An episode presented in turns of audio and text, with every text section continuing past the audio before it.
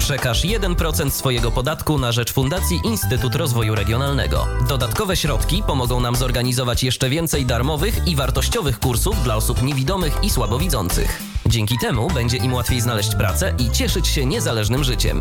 Wystarczy, że wpiszesz w swoim zeznaniu podatkowym nasz numer KRS 40170 802.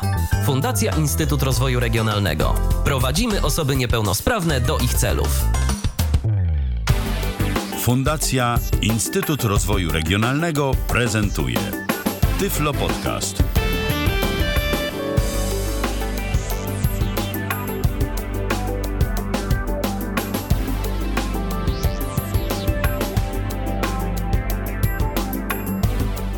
Dobry wieczór, witam serdecznie w kolejnym Tyflo Podcaście. Z tej strony Ala Witek. E, jak zwykle bardzo się cieszę, że zechcieli Państwo spędzić w naszym towarzystwie kolejny wieczór. E, na początek, zanim przedstawię naszego dzisiejszego gościa, naszego, czyli Państwa i mojego, chciałabym powiedzieć o czymś, co mam nadzieję przypadnie Państwu do gustu, mojej propozycji na tegoroczne podcasty, a mianowicie chciałabym przedstawić blogi prowadzone przez osoby e, niedowidzące czy też niewidome. E, blogi najróżniejsze tematycznie, dotyczące zarówno e, kwestii technicznych, jak i jakichś spraw społecznych, prawodawstwa, ciekawych książek itd. Tak itd. Tak Myślę, że tych blogów, które są warte polecenia, przedstawienia, E, jest e, przynajmniej kilkanaście i są to blogi naprawdę ciekawe. Ciekawymi ludźmi są również ich autorzy i stąd e, mój pomysł na to, żeby Państwu po prostu zarówno autorów ich, tych blogów, jak i same blogi przybliżyć. W związku z tym mam przyjemność przedstawić pierwszego z gości będącego autorem bloga. Witam serdecznie Michała Dębca. Witaj Michale. Dobry wieczór. Witam serdecznie. Dziś będziemy rozmawiać o prowadzonym przez Ciebie blogu e, moimi oczami. Gdybym mogła na początek, e, zanim przejdziemy do kwestii związanych z blogiem, e, poprosić o to, żebyś e, parę słów powiedział e, o sobie, czym się zajmujesz, kim jesteś, trochę o swoich zainteresowaniach e, w kontekście Dobrze. nie tylko bloga. Mhm. Dobrze, to mm, dzień dobry wszystkim, dobry wieczór. E, nie pierwsze moje wystąpienie e, w audycji tutaj, natomiast no, część osób mnie na pewno kojarzy z różnych rozmów i z różnych aktywności i, i może też trochę z tych audycji. E, na co dzień mieszkam w Krakowie, choć często wybywam albo do rodzinnych Gliwic, albo do Warszawy, gdzie spędziłem 7 lat, e, albo też gdzie indziej w Polskę i nie tylko w Polskę. Mm, na co dzień pracuję jako, to się tak nazywa, project manager, czyli można powiedzieć tak po polsku bardziej akuratnie koordynator projektów e, w firmie IT. Pracujemy głównie dla klientów zagranicznych i, i moją rolą jest e, ustalanie różnych szczegółów e, z klientem, no oczywiście po angielsku, no i później przekładanie tego na realizację, pilnowanie, aby każdy w projekcie wiedział, co ma zrobić i, i na kiedy. No i to tak na co dzień. Natomiast dodatkowo jeszcze ponieważ nigdy nie mogłem w spokoju usiedzieć i, i trochę we mnie społecznej duszy było, no to zajmowałem się też. E, najpierw byłem trochę w stowarzyszeniu, w polskim stowarzyszeniu Retinitis pigmentosa. Później starałem się powalczyć trochę o dostępność przestrzeni publicznej, transportu e, i internetu. I to się odbywało w przeróżnych spotkaniach, konsultacjach z urzędnikami, konsultacjach z, e, z twórcami internetu, czyli oprogramowania i stron internetowych. No i trochę też z planistami różnymi, z osobami zaangażowanymi w projektowanie przestrzeni publicznej. No i tego tak trochę było. Właśnie ukończyłem kadencję jako członek Powiatowej Społecznej Rady Osób Niepełnosprawnych w Krakowie. Mm, teraz jest nowa rada i trzymam kciuki za nową radę. Eee, Cóż jeszcze mógłbym powiedzieć? Trochę szkoliłem mm, z Fundacją Instytut Rozwoju Regionalnego mm, na uczelniach z zakresu właśnie dostępności dla osób niepełnosprawnych e, przy dużym nacisku na osoby niewidome. No i, no i ogólnie pisałem też dużo artykułów w swoim życiu. Bynajmniej nie dlatego, że kończyłem dziennikarstwo na Uniwersytecie Warszawskim, tylko jakby pisanie zaczęło się trochę wcześniej. Mm, choć na początku były to takie słabe próby, potem, potem się trochę bardziej wyrobiłem, choć jeszcze do ideału na pewno brakuje ho, ho. No i co jeszcze mogę tak powiedzieć? Czym się interesuję? No, ale nie, jeszcze wcześniej, jeszcze wcześniej powiem inną rzecz, która być może jest istotna dla wielu osób. Jaki czemu ja tutaj akurat? Czemu ja się zajmuję tematyką niepełnosprawności między innymi i tak dalej? Ano dlatego, że jak miałem 3 lata, to straciłem wzrok na skutek y, nagłego zapalenia nerwu wzrokowego y, obu oczu ale tak naprawdę nikt nie wiedział dlaczego i, i czy to się utrzyma, czy nie. Potem wyjechałem do. No, po, po oczywiście wykończeniu ścieżek w Polsce, wyjechałem do Paryża, gdzie wziąłem udział w takim eksperymencie. To głównie dzięki temu, że że mój dziadek mieszkał wtedy w Paryżu i tam pracował i, i rodzice też e, cały czas szukali jakiegoś ratunku. Mm, no i eksperyment, który polegał dokładnie nie wiem na czym, ale na pewno na podawaniu do gałki ocznej e, czegoś w rodzaju awastinu i witaminy A. No udało mi się odzyskać ten wzrok po, po połowie roku. Później rodzice się mm, połapali, że ja tak trochę boję się wychodzić po ciemku, przewracam się mm, na przeszkodach różnych. No i jak miałem 7 lat, no to stwierdzono, że to jest barwnikowe zwyrodnienie siatkówki. Tej diagnozy do dzisiaj nie jestem pewien, bo jest bardzo wiele głosów mm, wybitnych ludzi, którzy trochę nie wierzą w to, że, że to jest dokładnie to. No ale mniejsza o to. E, później tak sobie chodziłem i żyłem z 10% polem widzenia i ostrością pozwalającą odczytać powiedzmy 5-6 linijek e, u okulisty. I tak sobie żyłem, żyłem, po czym na po pierwszym roku studiów e, nagle połapałem się, że komiksy, które uwielbiałem czytać. E, niestety biorę do ręki komiks, który jeszcze przed wakacjami czytałem i nie mogę odczytać, co tam jest napisane. No i mm, różne śledztwa doprowadziły mnie do diagnozy takiej, że doszedł do tego stożek rogówki, który jednak bez problemu może być leczony mm, soczewkami kontaktowymi. No ale niestety po trzecim roku studiów doszła mi zaćma podtorebkowa na obu oczach. No i to był koniec obcowania z papierowymi drukowanymi rzeczami. Przestroiłem komputer, przestroiłem trochę siebie. No i zacząłem żyć trochę inaczej. Później, wkrótce po tym, doceniłem dobrodziejstwa, jakie niesie za sobą chodzenie z białą laską, więc zacząłem używać białej laski. E, dziwiąc się, że wcześniej tego nie zrobiłem, bo jak sobie myślę o tym, jaką to dało mi swobodę, to, to jestem ciągle w szoku, że, że wcześniej nie zacząłem. Um, Przepraszam, że mhm. pozwolę sobie wejść słowo.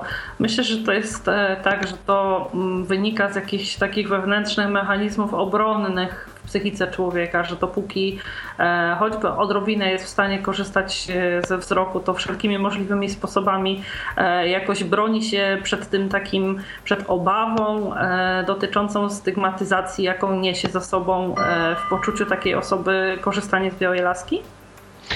Czy myślę, po prostu... myślę, że u wielu osób tak jest, ale akurat w moim przypadku ja tam nie czułem jakiegoś wstydu specjalnego z powodu Mhm. tego, że, że chodzę z laską. Natomiast nie, w moim przypadku to było tak, że po prostu uważałem, że, że tego nie potrzebuję, że, że biała laska jest po prostu dla kogoś, kto nie widzi, a ja jeszcze coś tam trochę widziałem, w związku z czym uważałem, że to nie jest dla mnie sprzęt. No, Czyli Potem- raczej ten mechanizm obronny, że człowiek, który dokąd jest w stanie korzystać e, jakoś tam resztkami wzroku, to stara się z tego korzystać i wydaje mu się, że biała laska nie jest mu potrzebna, tak? Tak, tak, tak. To znaczy, to, to wiele osób, które spotkałem Mhm. Na swojej drodze y, w ten sposób y, podchodzi do sprawy. Nawet osoby, które po ścianach chodzą, bo po prostu zupełnie nie widzą i, i albo są przemieszczane przez inne osoby, albo gdzieś tam usiłują same badać teren bez laski. No, no, w tej chwili, kiedy już chodzę sobie z tą laską ponad 10 lat, to, to powiem, że dobrodziejstwo. I zresztą podobna rzecz, y, podobną rzecz y, odkryłem, jeśli chodzi o audiobooki, bo w momencie, kiedy przestałem widzieć druk, no to pozostało mi tylko czytanie z komputera, gdzie sobie przestroiłem kolory na, na wysoki kontrast. I niestety przy komputerze trochę to męczyło, nie mówiąc już o wymuszonej pozycji, ale, ale po prostu było to męczące. I kiedy, em, kiedy podsunięto mi audiobooki, a pierwszą przeczytaną przeze mnie był Harry Potter i więzienia z kabanu, to stwierdziłem, że no, rewelacja. Także w tej Po chwili. co się tak męczyć, tak? Tak, tak. I zacząłem to uwielbiać i, i traktować bardzo nałogowo. Niektórzy się ze mnie śmieją, bo, bo czasami jak nie muszę myć głowy, to idę pod prysznic z odtwarzaczem MP3 i zapinam go o włosy. E, No, ale tak ze 4-5 książek miesięcznie w tej chwili wciągam. No i, i tego rekordu nawet bym na, wcześniej nigdy bym nie pomyślał, że mogę tyle książek czytać, bo po prostu y, ze wzrokiem no nie dawałem rady. No ale to gdzieś tam chyba A poza ewolucja- tym y, tak. czytanie audiobooków też y, pozwala na wykonywanie jednocześnie innych czynności, bo gdzieś tam sobie włączamy, możemy sobie słuchać, a e, w międzyczasie robić jakieś inne rzeczy, prawda? Nie wiem, na przykład y, prasowanie, porządkowanie jakichś rzeczy, czy... Zdecydowanie odkąd słucham audioksiążek mam czyś, czyściej w domu. Tak, to, to, jest, to jest prawda. Wcześniej motywacja do tego była słaba, a teraz to tak się nawet nie czuję, jak się coś takiego... Albo wiele takich czynności dnia codziennego jest po prostu takich trochę żmudnych i nudnych, a książka uprzyjemnia czas, więc tutaj można sobie e, jakoś tam e, sięgnąć. Ja Tak, e, więc mhm, troszkę dotknęliśmy teraz właśnie zainteresowań, natomiast jeszcze bym chciał dokończyć tylko, Tak, tak, że oczywiście. mm, mm, z tym stanem zdrowia, bo mówię, o to, o to zawsze jest dużo pytań. Niestety dwa i pół roku temu straciłem prawe oko. em, na skutek jakiejś dziwnej em, nie będę mówił językiem medycznym, powiem w, tak w skrócie, że, że nagłe ciśnienie przyszło i rozwaliło nerw wzrokowy w prawym oku, natomiast no, nie była to jaskra w, w sensie takim zwykłym, tylko, tylko jednorazowe zdarzenie. No i, no i to jeszcze bardziej wpłynęło gdzieś na, na możliwości poruszania się, możliwości e, pracowania, więc wiele rzeczy musiałem jeszcze dostroić, więc zacząłem korzystać z wszelkiego rodzaju gadaczy w komputerze i w telefonie komórkowym. No i, i sprawuje się to dobrze. A czy jeszcze ciągle zostaje lewe oko ze szczątkowym widzeniem, więc troszkę tam e, jest to bardzo pomocne i, i ciągle jeszcze wzrokowo pracuję i wzrokowo się poruszam, także póki, póki mogę. Choć ten stan jakoś mnie bardzo nie, nie przygniata, bo um, ja miałem dużo czasu na. Właśnie o to chciałam się. zapytać, czy to, że działo się to po kolei, już to e, pierwsze doświadczenie z tą utratą wzroku gdzieś tam we wczesnym dzieciństwie i e, to, że mm, jakby stopniowo e, gdzieś tam ten wzrok się pogarszał, pozwoliło ci się w jakiś sposób może nie to, że przygotować, no bo trudno widząc się przygotować na sytuację taką, gdzie e, już z tego wzroku e, później za bardzo korzystać nie można, ale oswoić jakby z taką sytuacją, dopasować pewien sposób wykonywania różnych czynności. Zdecydowanie tak uważam, mhm. że prościej jest osobie, która no, w wczesnym dzieciństwie ma problem ze wzrokiem, dopasowywać się do sytuacji, niż komuś, kto, y, nie wiem, założył rodzinę, jeździ samochodem, pracuje jako, nie wiem, kierowca tira i nagle się dowiaduje, że traci wzrok i w zasadzie... Albo traci go na przykład na skutek jakiegoś wypadku praktycznie z dnia tak. na dzień. Tak, więc na pewno bym rozróżnił, że ta kategoria osób, która w późniejszym wieku traci wzrok, no jest y, w trochę gorszej sytuacji. E, I ja na swoją nigdy nie narzekałem. To znaczy, na, nawet tak jak sobie przypominam, czy kiedykolwiek mi się zdarzyło jakieś takie mieć pretensje do losu, że, że czemu ja, a nie ktoś inny, a, a za co, a w ogóle nie, nie miałem czegoś takiego. Po prostu było, był taki stan oczu i, i trzeba było z tym żyć i się przystosować do tego. No i wtedy odkryłem, że no, ja się dostosowuję do sytuacji, natomiast nie niestety y, rzeczywistość dookoła nie bardzo chce się dopasować, a mogłaby. No i to były właśnie te działania, które, mm, które podejmowałem, by tłumaczyć osobom bez problemów wzrokowych, słuchowych czy, czy ruchowych, E, że przestrzeń ma znaczenie dla nas bardzo duże, że transport publiczny ma znaczenie dla nas bardzo duże.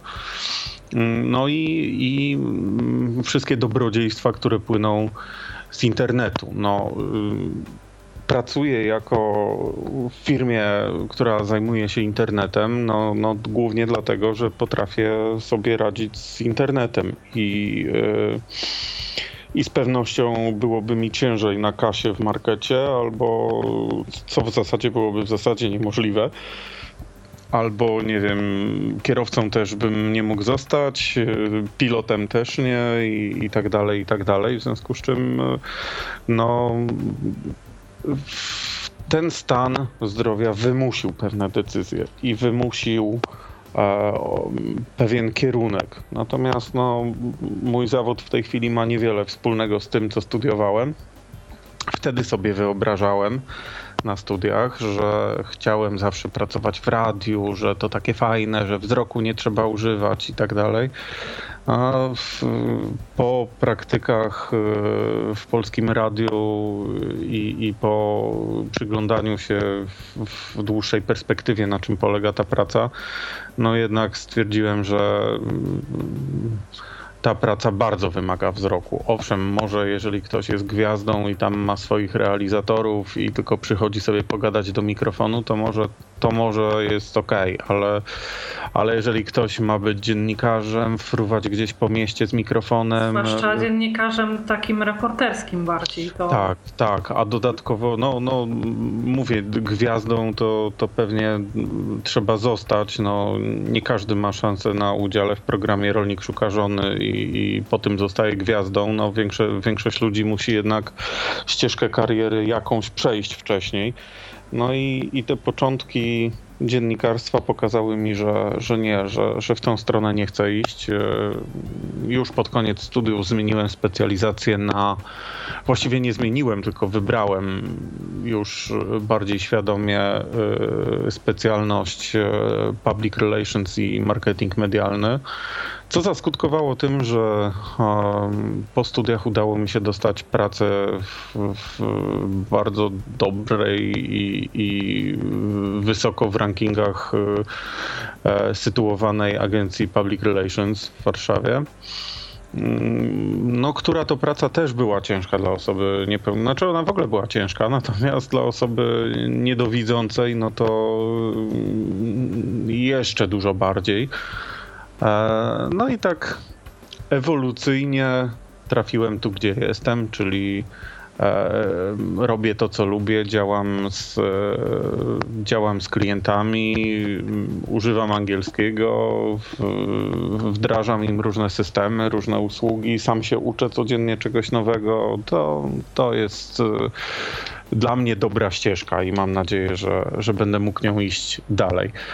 I tym wielkim kołem dochodzę do zainteresowań czyli audioksiążki, tak jak już mm, wspomnieliśmy, dużo i, i przeróżnych. E, lubię wycieczki, lubię zwiedzać. E, maturę zdawałem z historii, więc e, hi, historia też jest mi bliska. Bardzo lubię teatr, bardzo lubię kino. Jak jeszcze trochę lepiej widziałem, to, to dawałem radę rozpoznawać aktorów na, na ekranie i to było dla mnie bardzo e, fajne i w zasadzie swoją wiedzę filmową oceniam na raczej wysoką i szeroką. No, niestety no, od, od pogorszenia widzenia jest z tym trochę gorzej. Teraz po głosie bardziej rozpoznaję, ale, no, ale śledzę to, co się dzieje na ekranie, także, także jeszcze nie jest tak źle. Rzadziej do kina chodzę, albo w zasadzie w ogóle, bo, bo nie jest to już dla mnie taką frajdą. Teraz wolę pójść do teatru i, i to jest lepsze. Jeszcze przed... Dlaczego? Przepraszam, bo tutaj e, jakoś chciałabym e, zgłębić temat. Wydaje ci się teatr bardziej sugestywny, czy e, przez to, że mm, kino jest takie bardziej efekciarskie, ma w sobie więcej takich powiedzmy rozpraszaczy dla kogoś, kto nie odbiera akcji przy pomocy wzroku, bo jednak kino jest dość takie okulocentryczne, tak? E, jest przeznaczone głównie do patrzenia, do odbioru wzrokowego. E, to, co jest dźwiękiem, e, jakąś tam perspektywą dźwiękową i tak dalej, to jest tylko jakby taki suplement tego, co widzimy na ekranie. No tak, natomiast no w teatrze jest też podobnie, tylko, tylko różnica taka w tej chwili jest dla mnie mm, głównie taka, że może bym to powiedział na przykładzie. Przeszedłem kiedyś do kina na film Mission Impossible. Wtedy to był mhm. hicior. Przyszedłem do kina. Okazało się, że mam miejsce w drugim rzędzie przed ekranem. I tak, z tym moim małym polem widzenia, no ciężko mi było z tego miejsca wypatrzeć, co się dzieje. Ale to jeszcze nie było najgorsze. Najgorsze było to, że blisko mnie stał głośnik, bo to jeszcze były takie czasy, że w kinach nie, nie wszędzie był Dolby Surround i, i, no i stał po prostu głośnik albo gdzieś tam no tak, bo to druga połowa lat 90. była. Tak, tak, tak, jakoś tak. I no i muszę powiedzieć, że no niestety tak, ani dobrze dialogów nie słyszałem, bo ten głośnik y, za blisko stał, ani za akcją nie nadążałem, bo za szybko wszystko fruwało, biegało, strzelało i, i, i tak dalej, więc e, to taki jest ewidentny przykład różnicy między kinem a teatrem, bo w teatrze to wszystko, nawet jeżeli się dzieje szybciej, to jest i tak na spokojniej. E, po drugie, raczej priorytetem jest to, żeby aktor był dobrze słyszany, więc nie zagłuszają go wtedy wybuchy i, i tłuczone szkła i, i krzyki tłumów. Cho, choć zdarzają się takie sztuki, gdzie oczywiście no, są takie sytuacje, ale, ale to planowane jest. No i, i mogę bardziej nadążać za tym, co się dzieje. Przy okazji jakoś bardziej to odczuwać, bo jednak film nie jest interaktywny, a teatr jest trochę bardziej. Jednak e, jest jakaś więź między publicznością a aktorem i, i no, fajniej się czuje w takiej więzi. No i tak naprawdę też lubię zabawne scenariusze w teatrach raczej niż te ciężkie. I lubię też na kabarety chodzić, też głównie dlatego, że, że można się z różnych rzeczy pośmiać i priorytetem jest głos mówiących, a nie różne przeszkadzajki. Także no, masz rację. Tak bym powiedział, że to, co kino oferuje, jest zbyt chaotyczne, zbyt ciężkie, a jak do tego jeszcze dodamy y, różne efekty 3D i, i do tego jakieś y, inne tego typu atrakcje, no to aczkolwiek no, filmy dalej lubię, świetne scenariusze lubię i, i, dalej oglądam, ale już nie muszę w kinie. To jeszcze zapytam cię o jedną rzecz, jak tak rozmawiamy sobie o e, kwestiach związanych z kinem, e, z teatrem. E, jak e, jeśli oczywiście będziesz chciał udzielić na to pytanie odpowiedzi. E, postrzegasz e, audiodeskrypcję? Czy e, jest ona mm, pomocna dla ciebie, kiedy oglądasz? Czy to zależy od tego, jakiego rodzaju to jest audiodeskrypcja, czy też wydaje ci się w niektórych momentach zbyt inwazyjna? E, wydaje mi się to rewelacyjnym rozwiązaniem. Mhm. E, naprawdę. E, wszystkie momenty, których nie widzę i o które musiałbym pytać towarzyszące mi osoby, są tak naprawdę objaśniane w tej audiodeskrypcji i, i jesteśmy sobie niezależnie e, w kinie. I to mi się bardzo podoba. Nie trafiłem nigdy na złą audiodeskrypcję. E, raczej, raczej zawsze jest subtelna i, i taka jak trzeba. Natomiast też muszę powiedzieć, że y, rzadko w ogóle spotykam audiodeskrypcję. Um, ostatnio w, odwiedzając Warszawę um, udało mi się być w planetarium, gdzie no niestety ciemny był ten pokaz y, o, o małym kontraście i małej jasności. I też się trochę zastanawiam, czemu musi tak być, bo y, w podobnym miejscu, tylko że w Paryżu, wszystko widziałem, natomiast tutaj niczego nie widziałem. Tak Może tutaj obraz. Y, bardziej stawiają na, na tą y, naturalność taką tego nocnego Może, nieba, bo no, trudno Ale gwiazd... nie mówię, nie, nie, nie mówię mhm. tylko o pokazie gwiazd i tak mhm. dalej, bo to, to wiadomo. Natomiast ja byłem w planetarium na pokazie filmu. filmu. A, jasne, e... przepraszam, nie zorientowałam się. I, bo, bo to, że gwiazd nie zobaczę, to, to no, nigdy nie widziałem gwiazd i, i, i nie wiem, czy zobaczę. Natomiast no... Ja powiem szczerze, że to jest jedna, y, jeśli chodzi o mnie, y, to jest, nie wiem, czy się zgodzisz ze mną, y, że też, czy też masz takie odczucie, że w takich poważnych sprawach, kiedy ktoś by się spodziewał, E, że będzie ci jakoś bardzo przykro, że tego czy owego nie zobaczysz, albo tego czy owego nie zrobisz, E, nie jest ci żal, natomiast w kwestiach takich jak e, jeżdżenie, to znaczy samodzielne prowadzenie samochodu, e, to właśnie, że gołym okiem nie oglądasz gwiazd i tak dalej, i tak dalej, to są takie rzeczy, których o wiele bardziej człowiekowi żal niż wszystkich tych, które jakimś postronnym osobom wydawałyby się takie bardzo potrzebne, istotne dla nas i tak dalej, i tak dalej, bo ktoś by pomyślał, że nie wiem, od oglądania gwiazd ja na przykład wolałabym E, widzieć, jak nalewam herbatę, żeby się nie poparzyć, no bo w końcu herbatę nalewam codziennie i tak dalej. A tutaj na takie rzeczy codzienne tak naprawdę bardzo łatwo można znaleźć sposób, a na oglądanie gwiazd niestety nie i to jest wielka szkoda. No właśnie tak jest. No, no niestety. No, są, są takie rzeczy, w, w których się niestety nie, nie spełnimy, a bardzo byśmy chcieli. Tak, ale... raczej jest to poezja niż proza. Tak, ale ja bym tego nie odnosił akurat specjalnie do niepełnosprawności. To, że nie wiem, 90% ludzi widzi, czy 99%. Tak? Halo, halo? Tak, tak. Halo? O, stracił mi się na chwilę dźwięk. E, to, że 99% widzi, ludzi widzi wszystko super, no to to nie do końca oznacza, że nie ma innych problemów. I, Ależ nie, nie, ja tylko y, chciałam jakby odwrócić ten kontekst, że komuś z boku Nie no, tak, wydawało... tak, tylko, tylko mówię, nie odnosiłbym tego żalu do niepełnosprawności, bo to tak cie, często się uważa, że to jest niepełnosprawność, natomiast no, e, mogę powiedzieć, że e, są ludzie, którzy mają kręcone włosy i strasznie żałują, że nie mają prostych. I są ludzie, którzy mają proste i strasznie żałują, że nie mają kręconych. E, ja mam dosyć długie rzęsy. Wiele osób mi mówi, że mi tak zazdrości tych rzęs, i w ogóle ja ich sobie nie zazdroszczę, bo to jest koszmar, kiedy się zakłada soczewki i kiedy się używa soczewek.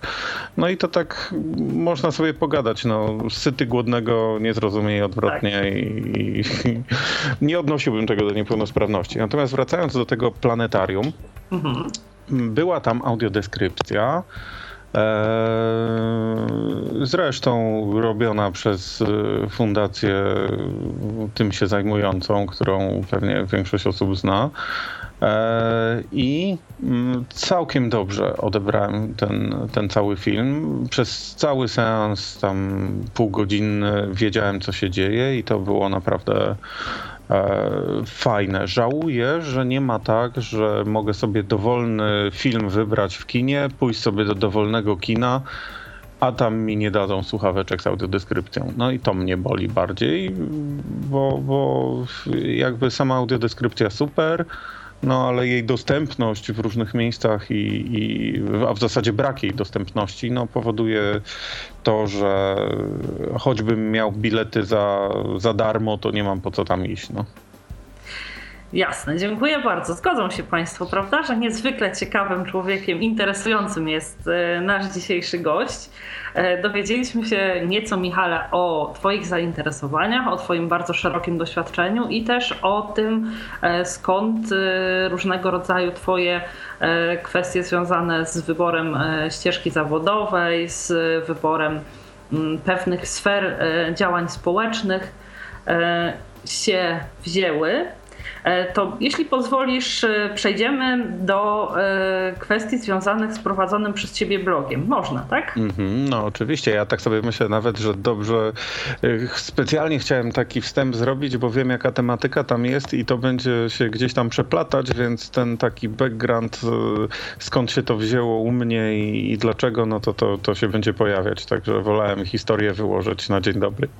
Jasne. Chodzi też o to, żeby słuchacze mieli sposobność Y, poznania nie tylko e, samych blogów, ale również e, ich autorów, bo bo to e, blog i tematy w nim poruszane, e, sposób, w jaki, sposób ich ujęcia, czy też perspektywa, w jakiej są mm, przedstawiane, e, w bezpośredni sposób jakoś wiąże się z tym, kto jest autorem i kim jest ten człowiek, który tutaj interakcję z czytelnikami bloga nawiązuje. Jeśli mogłabym Cię poprosić na początek tak w kwestii formalnej, gdybyś mógł powiedzieć e, e, taką krótką charakterystykę bloga, e, podać oczywiście jego adres i mhm. troszeczkę opowiedzieć o tym, od kiedy go pan prowadzi, na jakiej domenie, może co skłoniło pana do wyboru tej akurat. Mhm. to najprościej zacząć od domeny. adresem mojej strony jest moimioczami.pl albo z www wcześniej, albo bez. Y, to kieruję do, do tego samego serwisu. E, moimi pisane razem, bez żadnych kreseczek pomiędzy moimi oczami, tylko razem. E, od początku wiedziałem, że taka będzie ta domena, bo mm, jak tylko powstał mi w głowie pomysł, że, że chciałbym mieć bloga, to tak sobie pomyślałem, co by było takie wiem, jaką tematyką się zajmuję, wiem, co bym chciał przekazać, i teraz jakby się to miało nazywać. I tak sobie pomyślałem, że w, w, definicji blogów jest to, że jest to jakiś subiektywny punkt widzenia albo mhm. jakieś coś w ten deseń. No to stwierdziłem, że e, mogłoby to być albo punkt widzenia, albo moimi oczami, albo coś w ten deseń. Natomiast punkt widzenia wydawał mi się mało sugestywny. moimi oczami wydało mi się bardziej moje, bardziej swojskie i, i, no i myślę, że, to, że ta nazwa była bardzo dobra.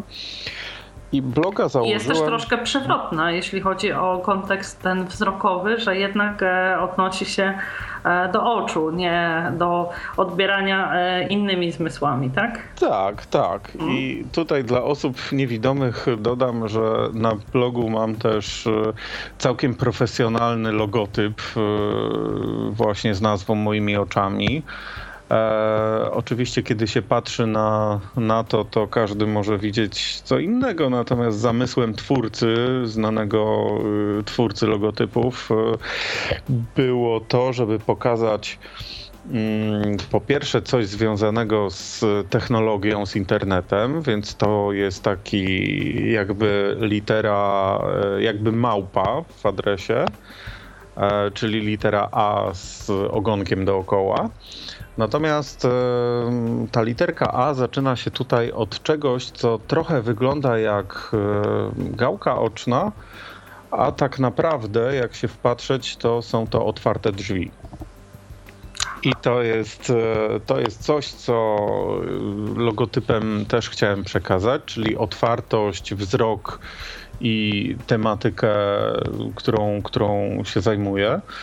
E, świetnie osoba, która opracowała ten logotyp, e, świetnie to ujęła. I, I właściwie już przy pierwszej próbie wiedzieliśmy, że, że to będzie to. I teraz tak, założyłem tą stronę no, chyba w 2010 roku. Tak mi się wydaje, albo, albo to jeszcze mógł. Nie, w 2010 roku. I założyłem ją głównie dlatego, że pisałem już wtedy dla różnych magazynów e, odnośnie niepełnosprawności i dostępności e, dla transportu głównie. Mm.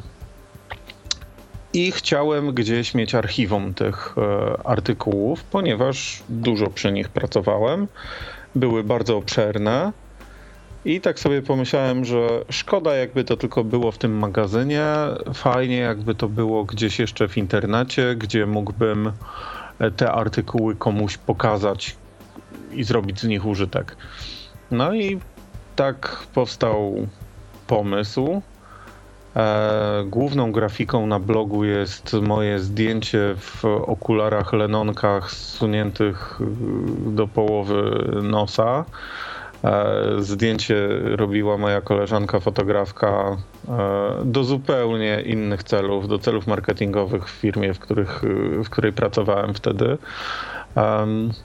Ale ponieważ fajnie wyszło, to postanowiłem użyć tego jako, jako tła do strony.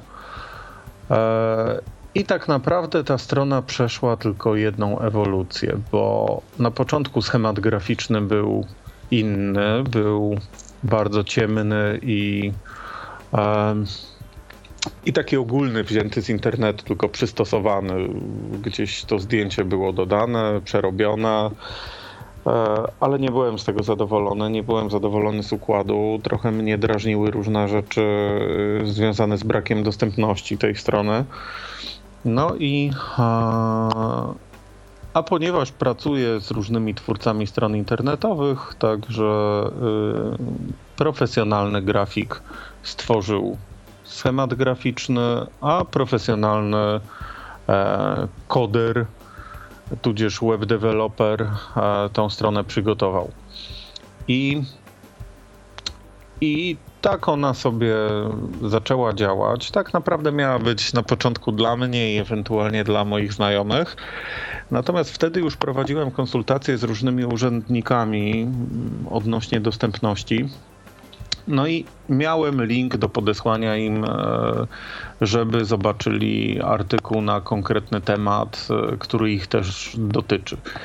No i to był, to był sam początek. W międzyczasie um, uczyłem się jak działać, jak pracować na systemie zarządzania treścią i silniku w ogóle internetowym, jakim jest WordPress.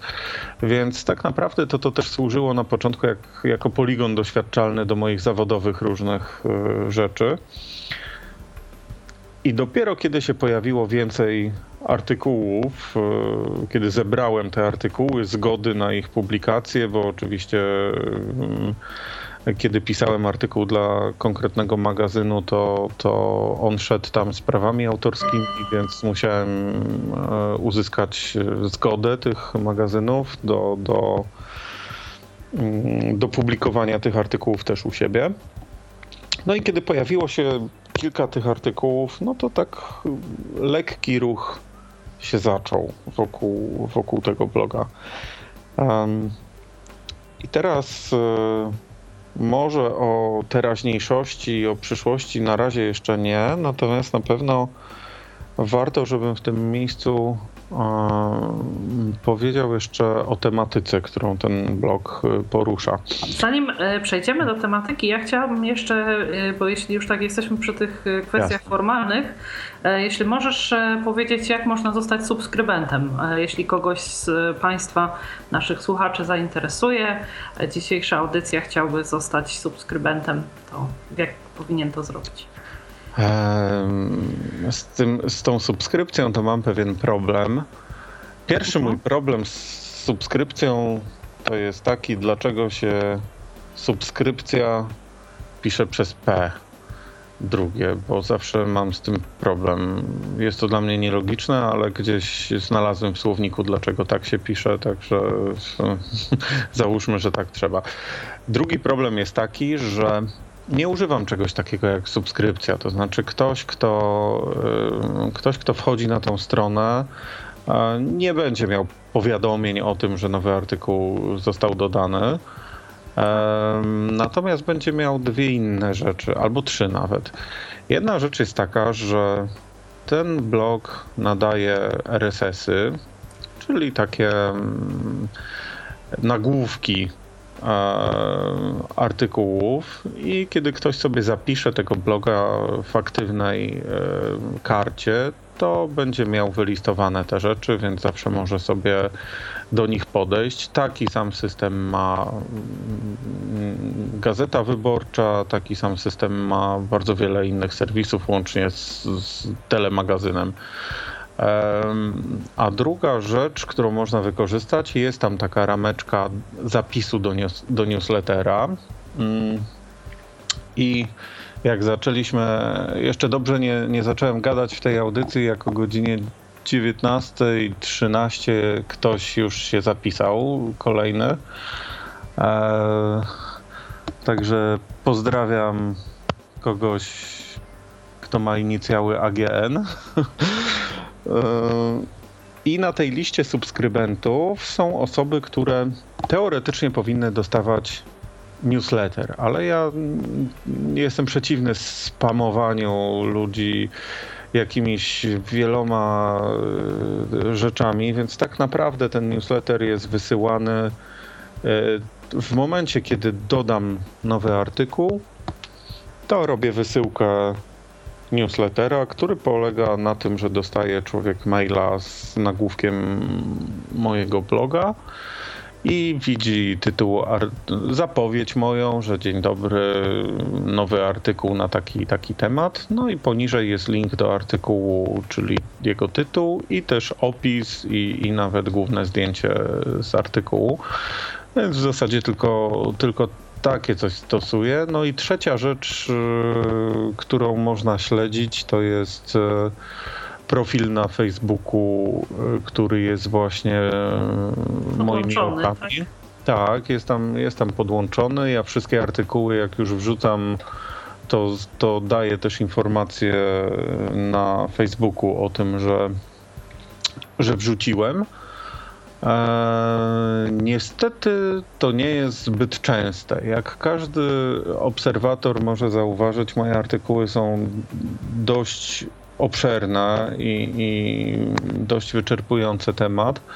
Staram się przynajmniej, żeby takie były, natomiast e, one nie idą taśmowo w taki sposób, że nie wiem, jeden na miesiąc albo jeden na kwartał.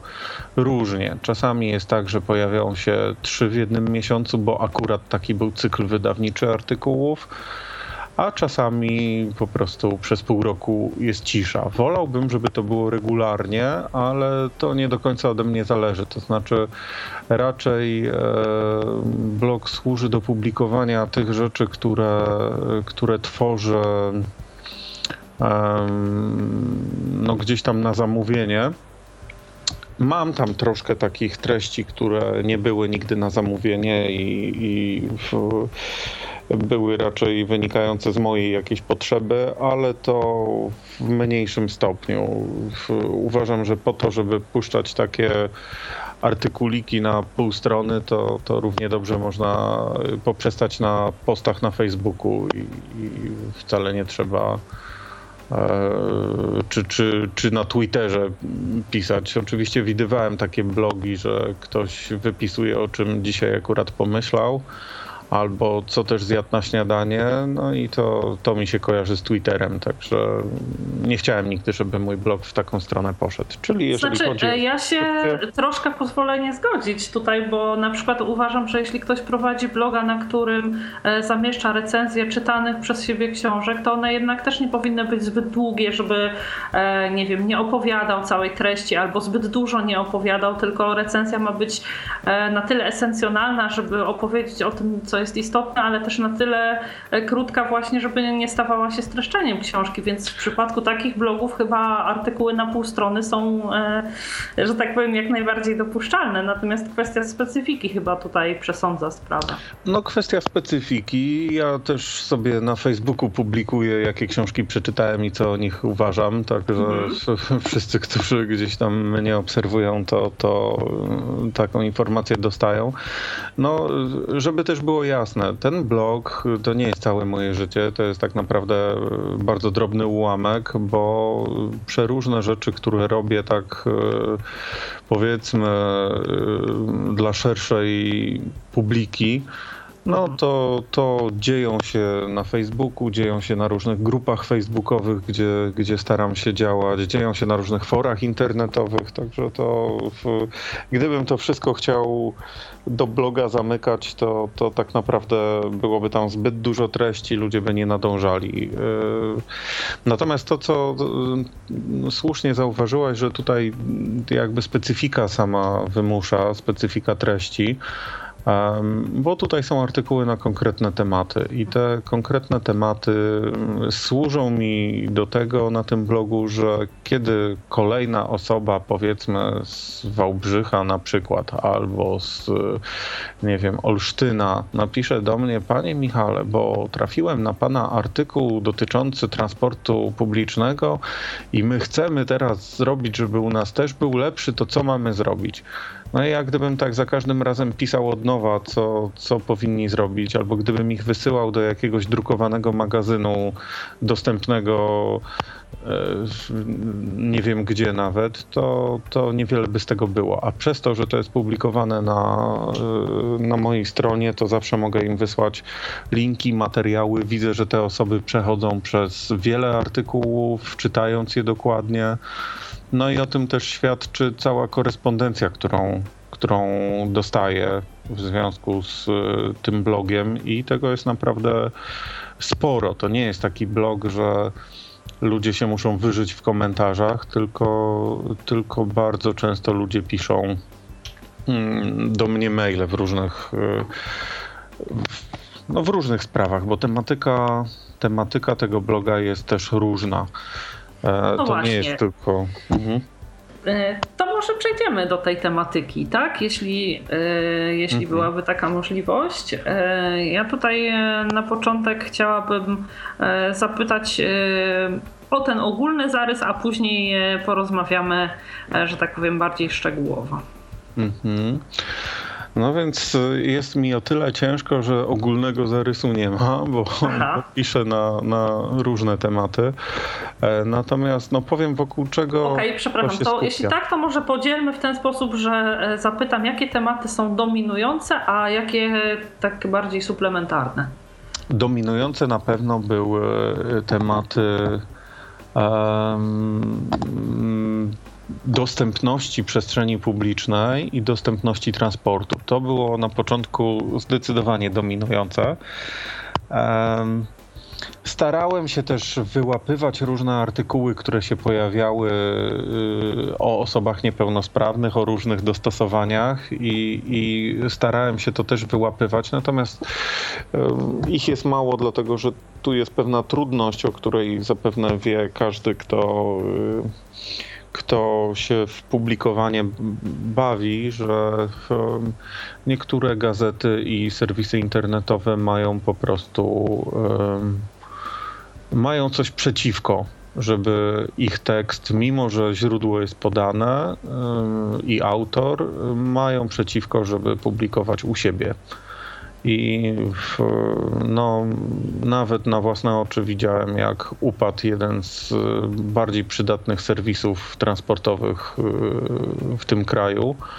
I on upadł właśnie dlatego, że wydawca gazety, gdzie była prasówka tak naprawdę robiona z różnych tytułów, gdzie stwierdził, że to jest że to są ukradzione im treści i, i, no i postraszyli postępowaniem sądowym. Także, także ja tego za bardzo nie chciałem, w związku z czym na pewno przedruki byłyby fajną rzeczą, bo można by sobie tą wiedzę porządkować, można by ją kategoryzować, można by dawać ludziom e, zainteresowanym kompendium tematu, ale niestety no, nie z takim podejściem wydawców. Także no tak, więc transport dominował e, i przestrzeń publiczna, natomiast później dochodziły różne rzeczy, bo tak naprawdę temat transportu, jak pięć lat go opisywałem w różnych pismach i tak naprawdę to już jest od nowa, gdy, gdyby ktoś mi teraz powiedział, słuchaj, a dla nas weź za duże pieniądze, napisz nam artykuł o transporcie e, i o dostępności dla osób niepełnosprawnych, to bym się zastanawiał, bo, bo po napisaniu tylu tych artykułów i to tak wyczerpujących, e, ciężko jest wymyśleć coś nowego w danej rzeczy, zwłaszcza jeżeli inspiracji do tego jest mało, bo, bo według mnie dość mało się zmienia. Um, dochodziła tematyka um, taka codzienna i tutaj raczej się posiłkowałem artykułami z, z pisma Wiedza i Myśl, wydawanego przez e, pana Kotowskiego, e, bo tam po prostu są świetne materiały i wiele z tych materiałów chciałem przedstawić e, szerszej grupie osób E, które niekoniecznie trafią gdzieś na, na ten temat, bo tak, bo, bo po prostu nie, albo ich tematyka nie interesuje tak ogólnie, albo, albo coś takiego. No więc tak, na, tak naprawdę to taka tematyka dominowała i, i w pewnym momencie pomyślałem sobie też o tym w taki sposób. Akurat e, wpadło mi zamówienie na pewne artykuły, z których jeden miał być powiedzmy moją biografią, czy, czy autobiografią. No i to był jeden z trudniejszych tekstów, który no, bardzo powoli do niego podchodziłem, bardzo ostrożnie, bo chciałem utrzymać taką harmonię pomiędzy tym, że Jestem dumny z tego, do czego doszedłem w życiu, ale równocześnie no, nie chcę takiego wrażenia, że, że się tym zachłystuję i, i jakoś narcystycznie yy, strasznie do tego podchodzę. Więc to był trudniejszy tekst i on się znajduje w, w menu w zakładce autor strony i tam jest taki tekst, który się nazywa Nie widzę przeszkód.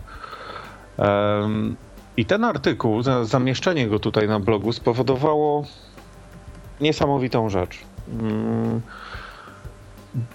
napisało do mnie naprawdę sporo osób, które albo są we wczesnym, we wczesnym stadium akceptowania swojego stanu zdrowia, albo które przechodziły podobne rzeczy, albo które chciały o coś dopytać. I tak naprawdę w pewnym momencie nawet ciężko mi było odpisywać na, na te maile, bo było ich tak dużo. Oczywiście zdarzały się maile od rodziców, że ich dziecko jest chore i co oni teraz mają robić. No, zdarzały się maile od osób, które no, no, w jakiś tam sposób podziwiały mnie za, za ten artykuł, który, no, no, mówię, był trudny i, i, i które czerpały z niego, ja nawet nie sądziłem, że po to go piszę, te osoby czerpały z niego jakieś natchnienie, jakąś motywację, optymizm. Ja nigdy, jak pisałem ten tekst, nie myślałem, że on jest optymistyczny. Natomiast no, parę osób mi uświadomiło, że, że tak, że jest optymistyczny. No i potem była lawina maili, że o Jezu, dziękuję za ten optymizm, bo jakbym tego nie przeczytał, to bym się chyba pociął, bo właśnie usłyszałem, że mam stożek rogówki albo inne choróbsko. No i wtedy tak e, zobaczyłem, że w zasadzie tematyka samego wzroku i samego radzenia sobie z niepełnosprawnością jest też czymś ważnym. I, i to doprowadziło mnie po trzech latach prowadzenia bloga do napisania takiego tekstu o stożku rogówki. I po pierwsze zrobiłem dosyć duże rozeznanie, czy co na rynku jest e, dostępne, jeżeli chodzi o to schorzenie. E, sam miałem różne swoje przejścia, które no, dały mi pewien dość dobry ogląd na, na ten temat.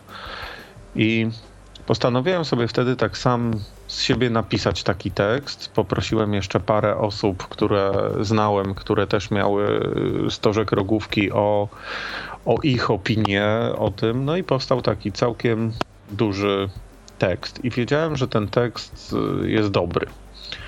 No i odkąd ten tekst został opublikowany, to po pierwsze wejścia na stronę wzrosły pięciokrotnie, e, no z wyszukiwarek głównie.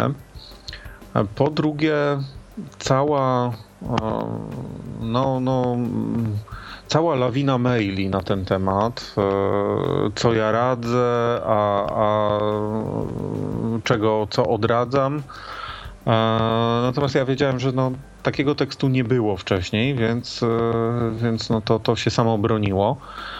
Nawiązałem kilka całkiem fajnych relacji osobistych, pozainternetowych dzięki temu artykułowi.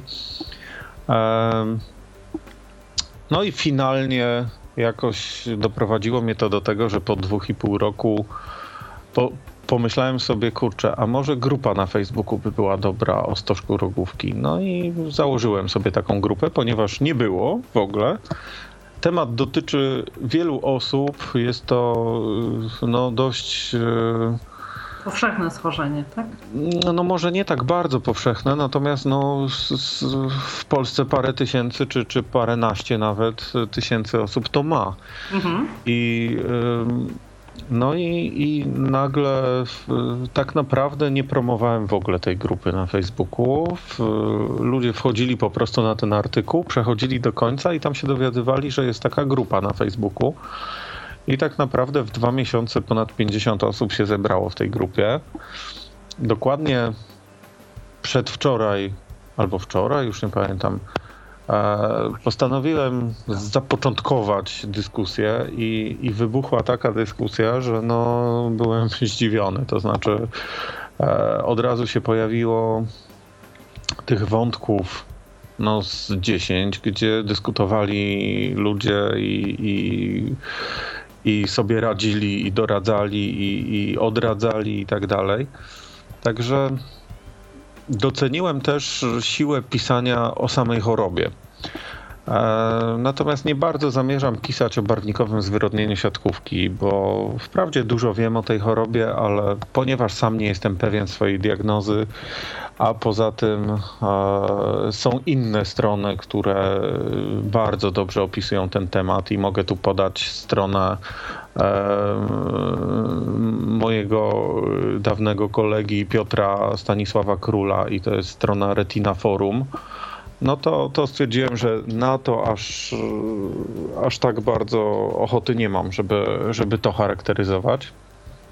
Natomiast pojawiają się różne tematy, e, które mam w planie. Na przykład leczenie, terapię komórkami macierzystymi, które zaczęły się odbywać w Polsce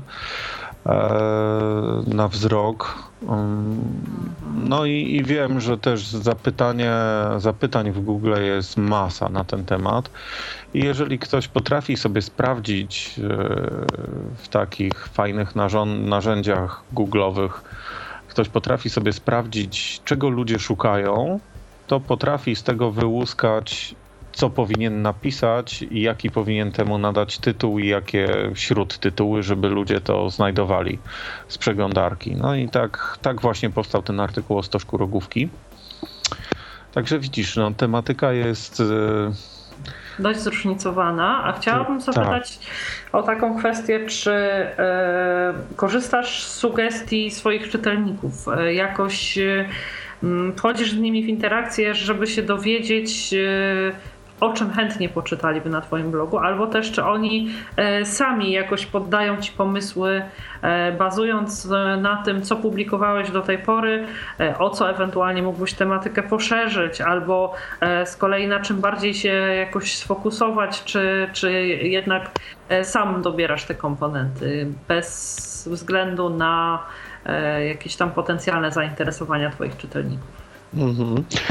No to po, po mm, przed naszą rozmową zrobiłem sobie taką analizę jednej rzeczy, to znaczy ile kontaktów e, w roku 2015 miałem, ile osób do mnie napisało z tego bloga. E, pominąłem w tym komentarze, które się pojawiają na blogu. Fajnie, że się pojawiają, natomiast e, skupiłem się tylko na tych wiadomościach Maila, tak? mailowych. Mhm. No więc takich wiadomości i odbijanych wiadomości, które gdzieś tam wymieniłem z ludźmi w ostatnim roku, to jest y, liczba około 140. Czy mało, czy dużo? No, moim zdaniem dużo, jak na tak niszowego bloga.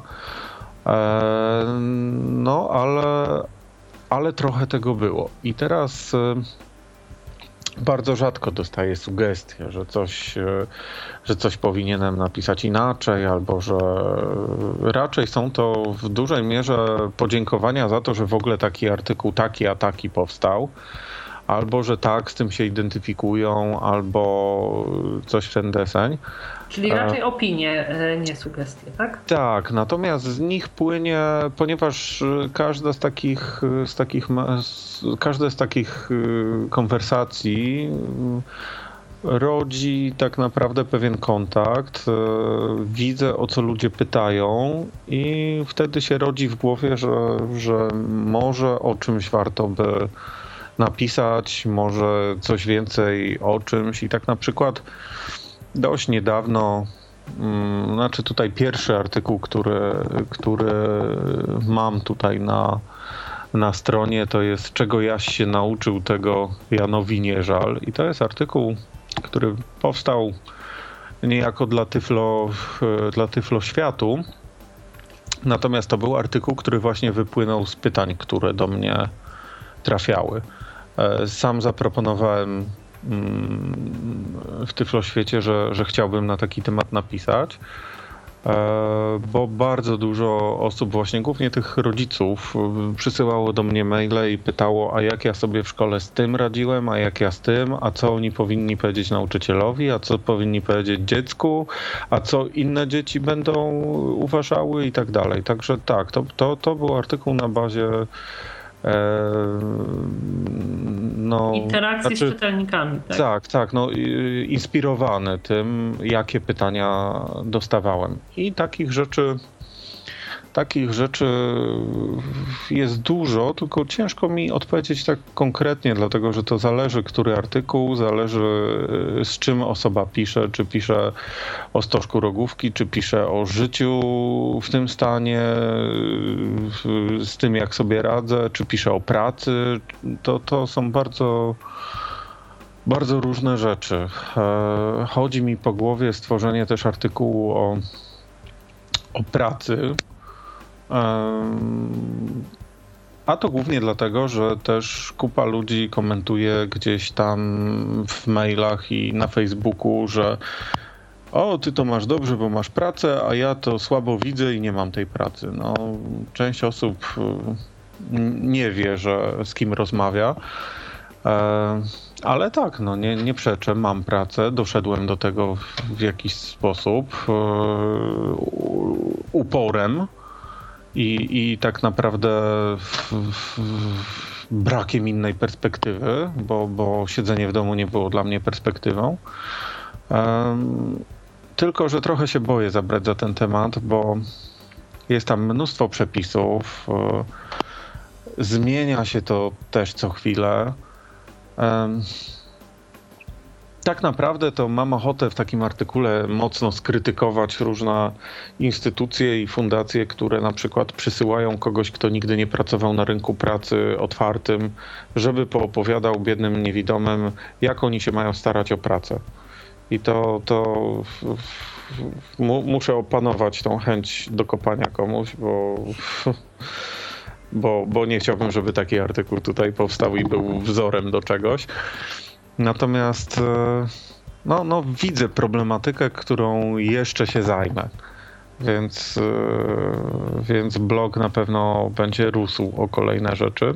Ale myślę, że taki artykuł w perspektywie tej pracy też e, byłby bardzo ciekawy, bo to jednak E, posiadanie bądź nieposiadanie pracy e, to jedna jest z kwestii fundamentalnych i bez względu na to, jak ludzie na rynku pracy sobie poradzą, w pewnym momencie problem szukania, znalezienia, wyboru, w jaką ewentualnie stronę pójść w trakcie poszukiwań pracy, gdzieś tam przed każdym staje. Nie czarujmy się u nas też E, świadczenia e, wszelkiego rodzaju socjalne, czy to renty, czy emerytury, czy jakieś e, A innego teraz rodzaju 500 świadczenia. plus na dzieci.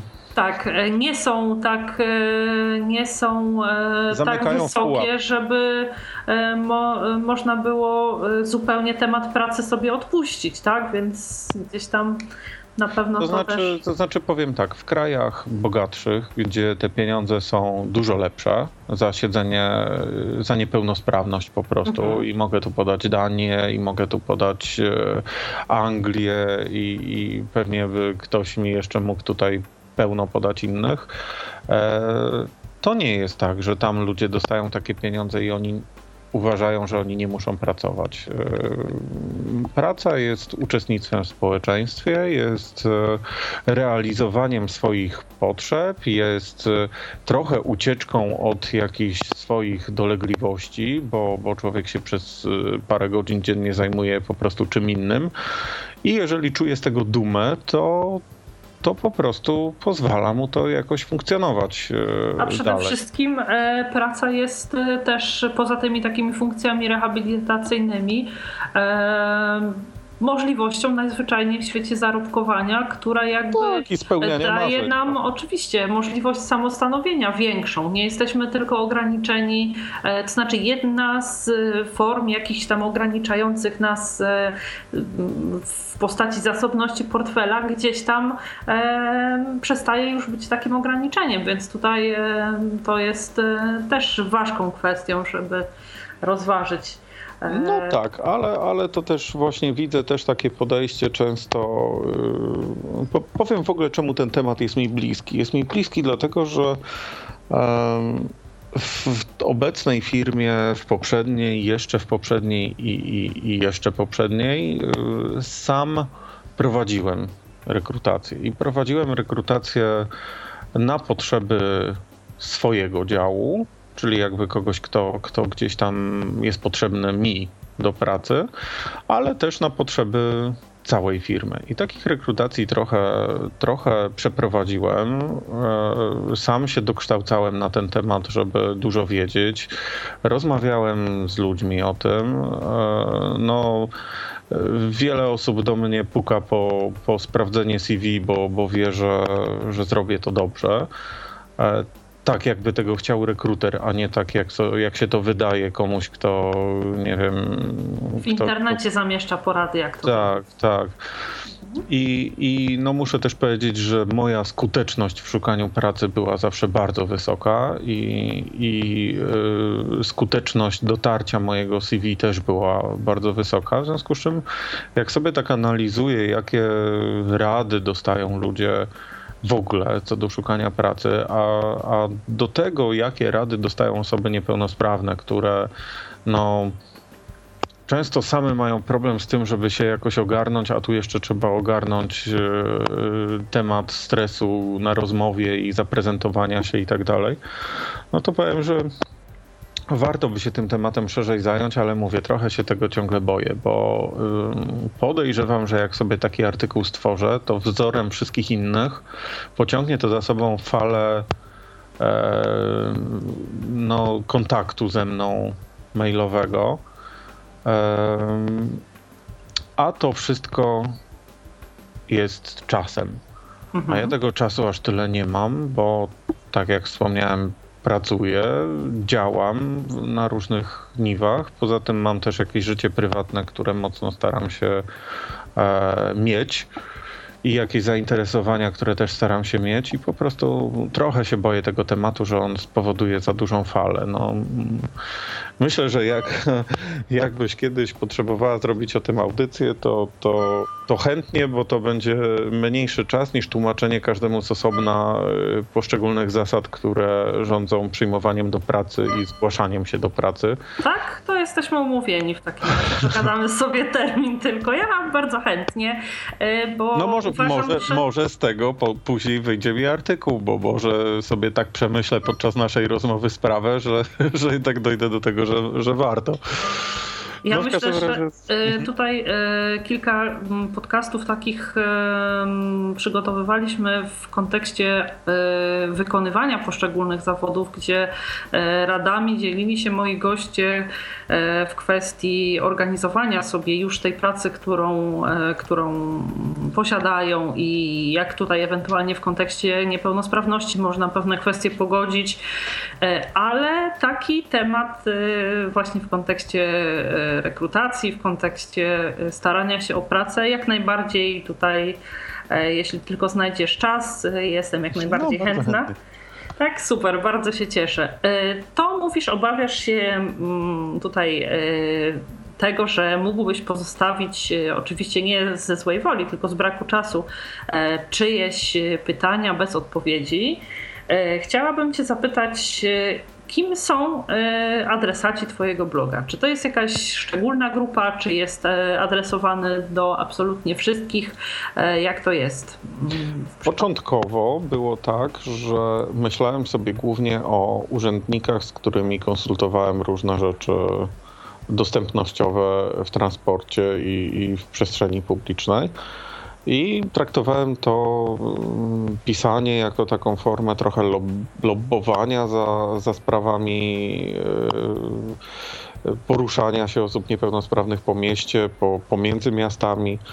Natomiast e, no, ta grupa urzędnicza to była na pewno ta grupa, która najchętniej sięgała po te rzeczy, dlatego że na nich ciążyły różne obowiązki, e, na przykład rozpisania przetargu na, na e, pojazdy w mieście, autobusy, które powinny być dostępne i teraz oni do końca nie wiedzieli, co to znaczy, że mają być dostępne. No, dostępne, czyli co, niskopodłogowe i tyle.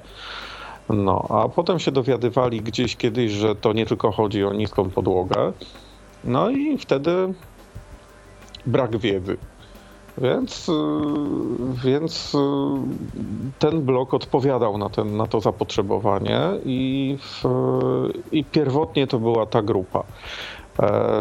Dodatkowo była grupa moich znajomych widzących, żeby im trochę pokazać ten świat, w jakim ja żyję i niekoniecznie robić to przy wszystkich na imprezie, bo oczywiście to jest takie irytujące, że nie wiem, są czyjeś urodziny, przychodzę, ktoś widzi, o, masz białą laskę, to co, to ty nie widzisz? No i zaraz gadka, szmatka, półtorej godziny po prostu wokół mnie i, i to nie, nie, lubię czegoś takiego i znaczy nie to, że nie lubię tam poopowiadać o takich rzeczach, tylko że no, uważam, że wszystko ma czas i miejsce, powinno być do tego. Więc... A ja nie lubię i, że tak powiem, podzielę się tutaj własną refleksją taką, gdzie po prostu przydarzyła mi się historia przekoszmarna. E, to nie było jakieś wielkie przyjęcie, ale spotkaliśmy się z dwójką naszych znajomych i jeszcze z parą, jedną z nimi zaprzyjaźnioną, której my do tej pory nie znaliśmy. I w pewnym momencie e, nasza znajoma e, osoba na ogół taka dosyć taktowna, subtelna i z jakąś taką naturalną wrażliwością podchodząca do różnych kwestii, e, mówi: no to słuchajcie, to, to może opowiedzcie coś o sobie do nas w sensie takim, e, nie w kontekście, nie wiem, czy, co czym się zajmujemy. I, co gdzie lubimy. byliście wczoraj, tylko tak. Tak, tylko w kontekście takim właśnie, jak to jest być osobą niewidomą, więc my tutaj, jak to bardzo fajnie ujął mój mąż e, niedawno, że e, drażni go, kiedy ludzie zamiast pytać go o to, jakie książki czyta, pytają go, jak je czyta, więc e, to oczywiście taka metafora, ale dotycząca stosunku ludzi ogólnie do, do różnych rzeczy, y, do, odnośnie tego, jak sobie z nimi radzą osoby niewidome i tak dalej, więc, więc znam to uczucie i rzeczywiście zgadzam się z tobą, że, że nie tak, jest to... to... Tylko ja tutaj tak właśnie powiem, że mnie nawet to, że ktoś jest ciekawy, to ja to rozumiem, ale... Mnie też, ale może mniej w taki ostentacyjny sytuacjach. sposób, że o, no. Y, właśnie gdzie ktoś naturalnie mnie pyta o to, jak sobie radzę z jakąś tam jedną konkretną rzeczą, czy coś takiego, a nie, że ktoś zapowiada. Teraz dwójka e, niewidomych opowie tak o nalewaniu zupy z. Tak, tak fanfary i, i show cały. No, to... Więc e, zwłaszcza, że były to osoby przez nas nowo poznane i jakoś tak, no jednak mimo wszystko nie było jeszcze takiej mm, swobodnej atmosfery, gdzie powiedzmy, nie wiem, opowiada się jakieś anegdoty czy coś takiego, tylko no to było takie naprawdę e, no tak, ale niezręczne. Ja, ja to zawsze mówię wszystkim dookoła, że teraz wyobraźmy sobie, że ktoś jest znanym sportowcem, który dostał, nie wiem, jakiś medal na olimpiadzie i nagle on się pojawia na przyjęciu, gdzie my sobie jesteśmy i akurat siedzimy koło niego, tak?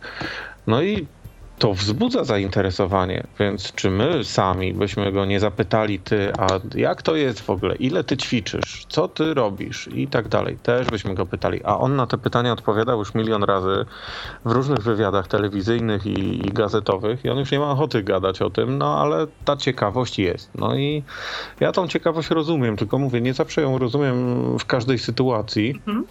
E, szczególnie nie rozumiem w autobusach e, komunikacji miejskiej, gdzie to, to nie dalej jak dwa tygodnie temu wychodzę zaspany, stoję na przystanku, wsiadam do autobusu i jakaś pani mnie ciągnie za rękę, że o tu jest miejsce, ale sama wstała z tego miejsca, w związku z czym no, podziękowałem, usiadłem.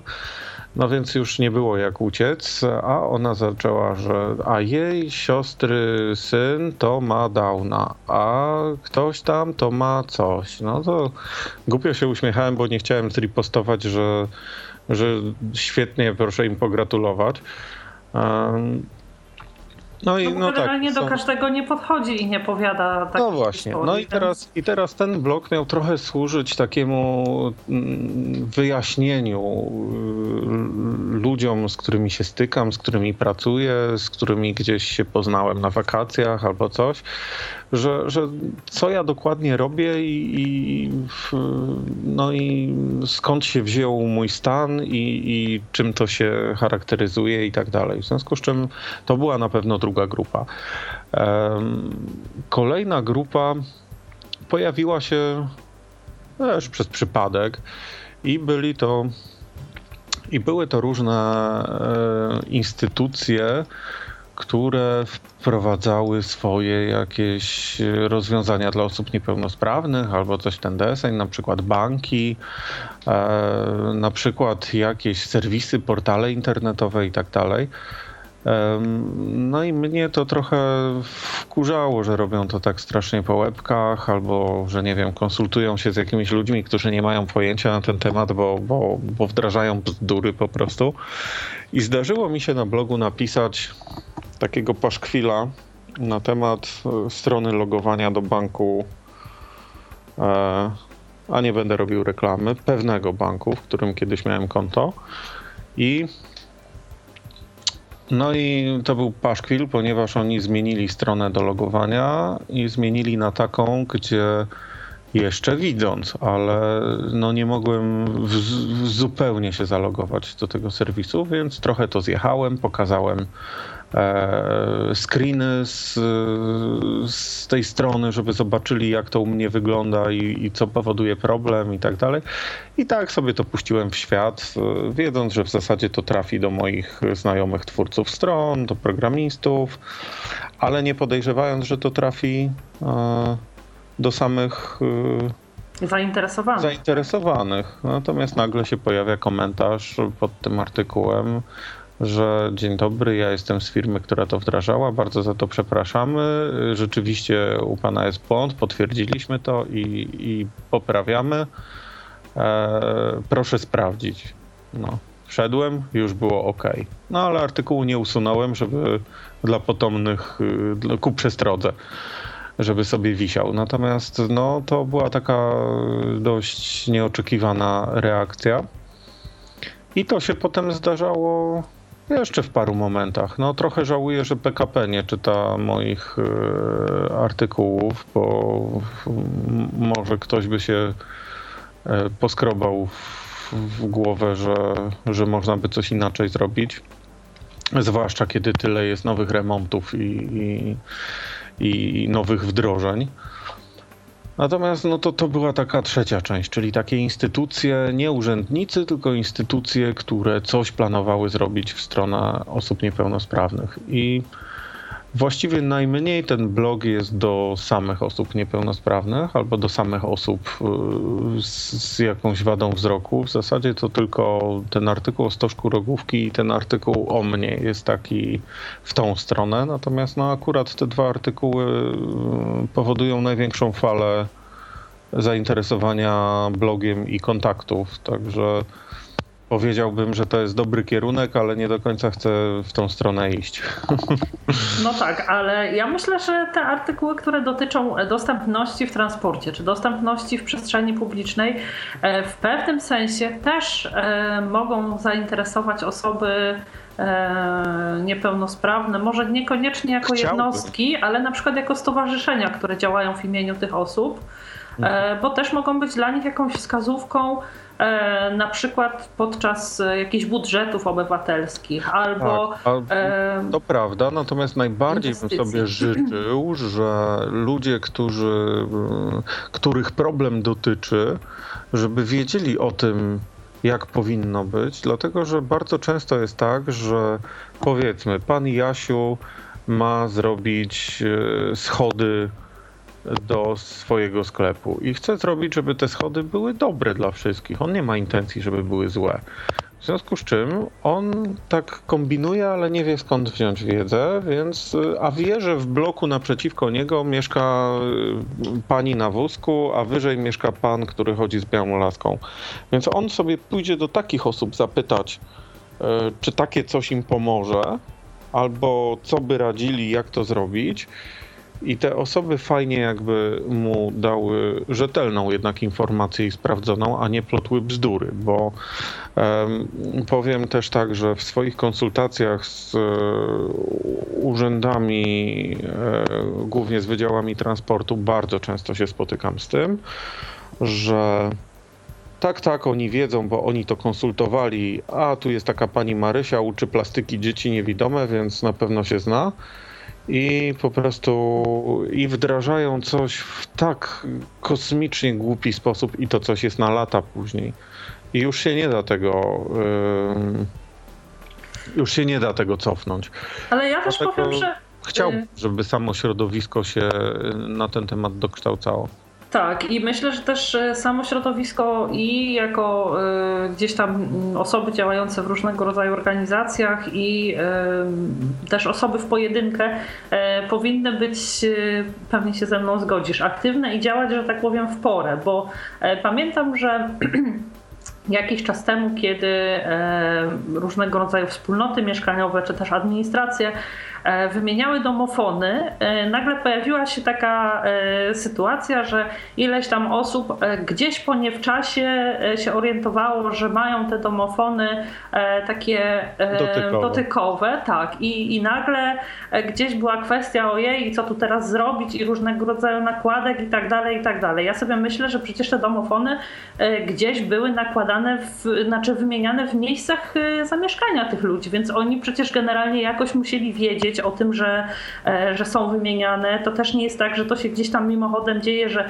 e, w nocy ktoś po cichu przychodzi, hyc podmienia i następnego dnia już jest inny, tak? Więc, no tak, choć z domofonem to jest o tyle cięższa sprawa, że tego typu rzeczy nie zawsze są ogłaszane, że przygotowujemy się i czekamy na sugestie. E, no nie, bo ja myślę, że to jest tak, że po prostu gdzieś tam w gronie sąsiedzkim tego typu są poruszane albo na zebraniach tych wspólnot, albo gdzieś, jeśli sąsiedzi zakładają na własny, że tak powiem, rachunek e, mhm jest, y, przecież przychodzą e, też e, z administracji w momencie, kiedy zakładają e, te domofony z guzikami, pytać po prostu o kody, jakie ktoś potrzebuje do mieszkania, tak, żeby, żeby wchodzić. Więc to mi się wydaje, że to nie jest tak, że to bez wiedzy się odbywa. Ja też wiem, jak było u nas. Po prostu było wiadomo, że sąsiedzi gdzieś tam robią zrzutkę na ten domofon, przy czym my mm, tutaj od razu powiedzieliśmy, że my po prostu musimy fizycznie zobaczyć, jak on wygląda, żeby to był taki, gdzie są przynajmniej wypukłe guziki. E, mhm. I po prostu no, myślę, że w różnych, to oczywiście tutaj domofon jest tylko przykładem i, i generalnie chodzi mi bardziej w szerszym kontekście o to, żeby się interesować właśnie, że kiedy wiemy, że gdzieś, nie wiem, Rada Dzielnicy podejmuje decyzję o tym, że gdzieś tam najbliższej okolicy naszej będą modernizowane jakieś przejścia, czy przystanki, czy coś takiego, żeby e, po prostu nie czekać, aż to zostanie zrobione i później narzekać, że że nie zostało zrobione tak, jak powinno, tylko jakieś zainteresowanie, jeśli no, my sami będziemy później z tego korzystać no, też y, tutaj. Masz rację, zgodzę się, że w idealnym świecie to by było idealnie, gdyby wszyscy się interesowali tym, co się dzieje, natomiast to jest bolączka ogólna olewactwa społecznego w każdym zakresie i niestety bardzo często jest za późno na ingerencję taką. No tak, a propos, a propos jakaś... domofonów, to, tak? to powiem tak, że ja nawet kiedyś taki pomysł miałem, że Dlaczego organizacja, wówczas w zasadzie monopolista w środowisku, czyli Polski Związek Niewidomych, Dlaczego nie przygotuje takich standardów, jeżeli chodzi o domofony? I dlaczego ich nie wyśle do urzędów e, w swoim imieniu, że żeby urzędy pouczyły albo wysłały pisma do spółdzielni. Spółdzielnia nie będzie słuchać, e, spółdzielnia, gdzie są tysiące mieszkańców, nie będzie słuchać jakiegoś tam jednego niewidomego, który po nie w czasie przyjdzie, ale jeżeli dostanie pismo od e, jakiejś rady miasta albo od jakiegoś organu, organu, że takie a takie są zalecenia i prosimy się tego trzymać, przecież skutek tego byłby kosmicznie duży. Ale oczywiście takie coś trzeba by było wychodzić, wywalczyć. No i też y, ta organizacja, ja, ja akurat specjalnie użyłem Polskiego Związku Niewidomych, bo, bo taka sytuacja mnie zbulwersowała parę lat temu. Teraz już sądzę, że że, no, że nie ma co liczyć na, na działania tego typu z tej strony, natomiast, e, natomiast po prostu wtedy e, Związek Niewidomych miał taki posłuch i mógł to wykorzystać, nie wykorzystał, no i teraz e, Pomyśl sobie też, Alicjo, że u ciebie w bloku ktoś się ciebie zapytał, w związku z czym wprowadza takie, żeby, żeby ci dobrze z tym było, a trzy bloki dalej, gdzie już jest inna wspólnota, też ten sam domofon będzie wymieniany. Ty tam masz koleżankę, ale tam będzie dotykowy.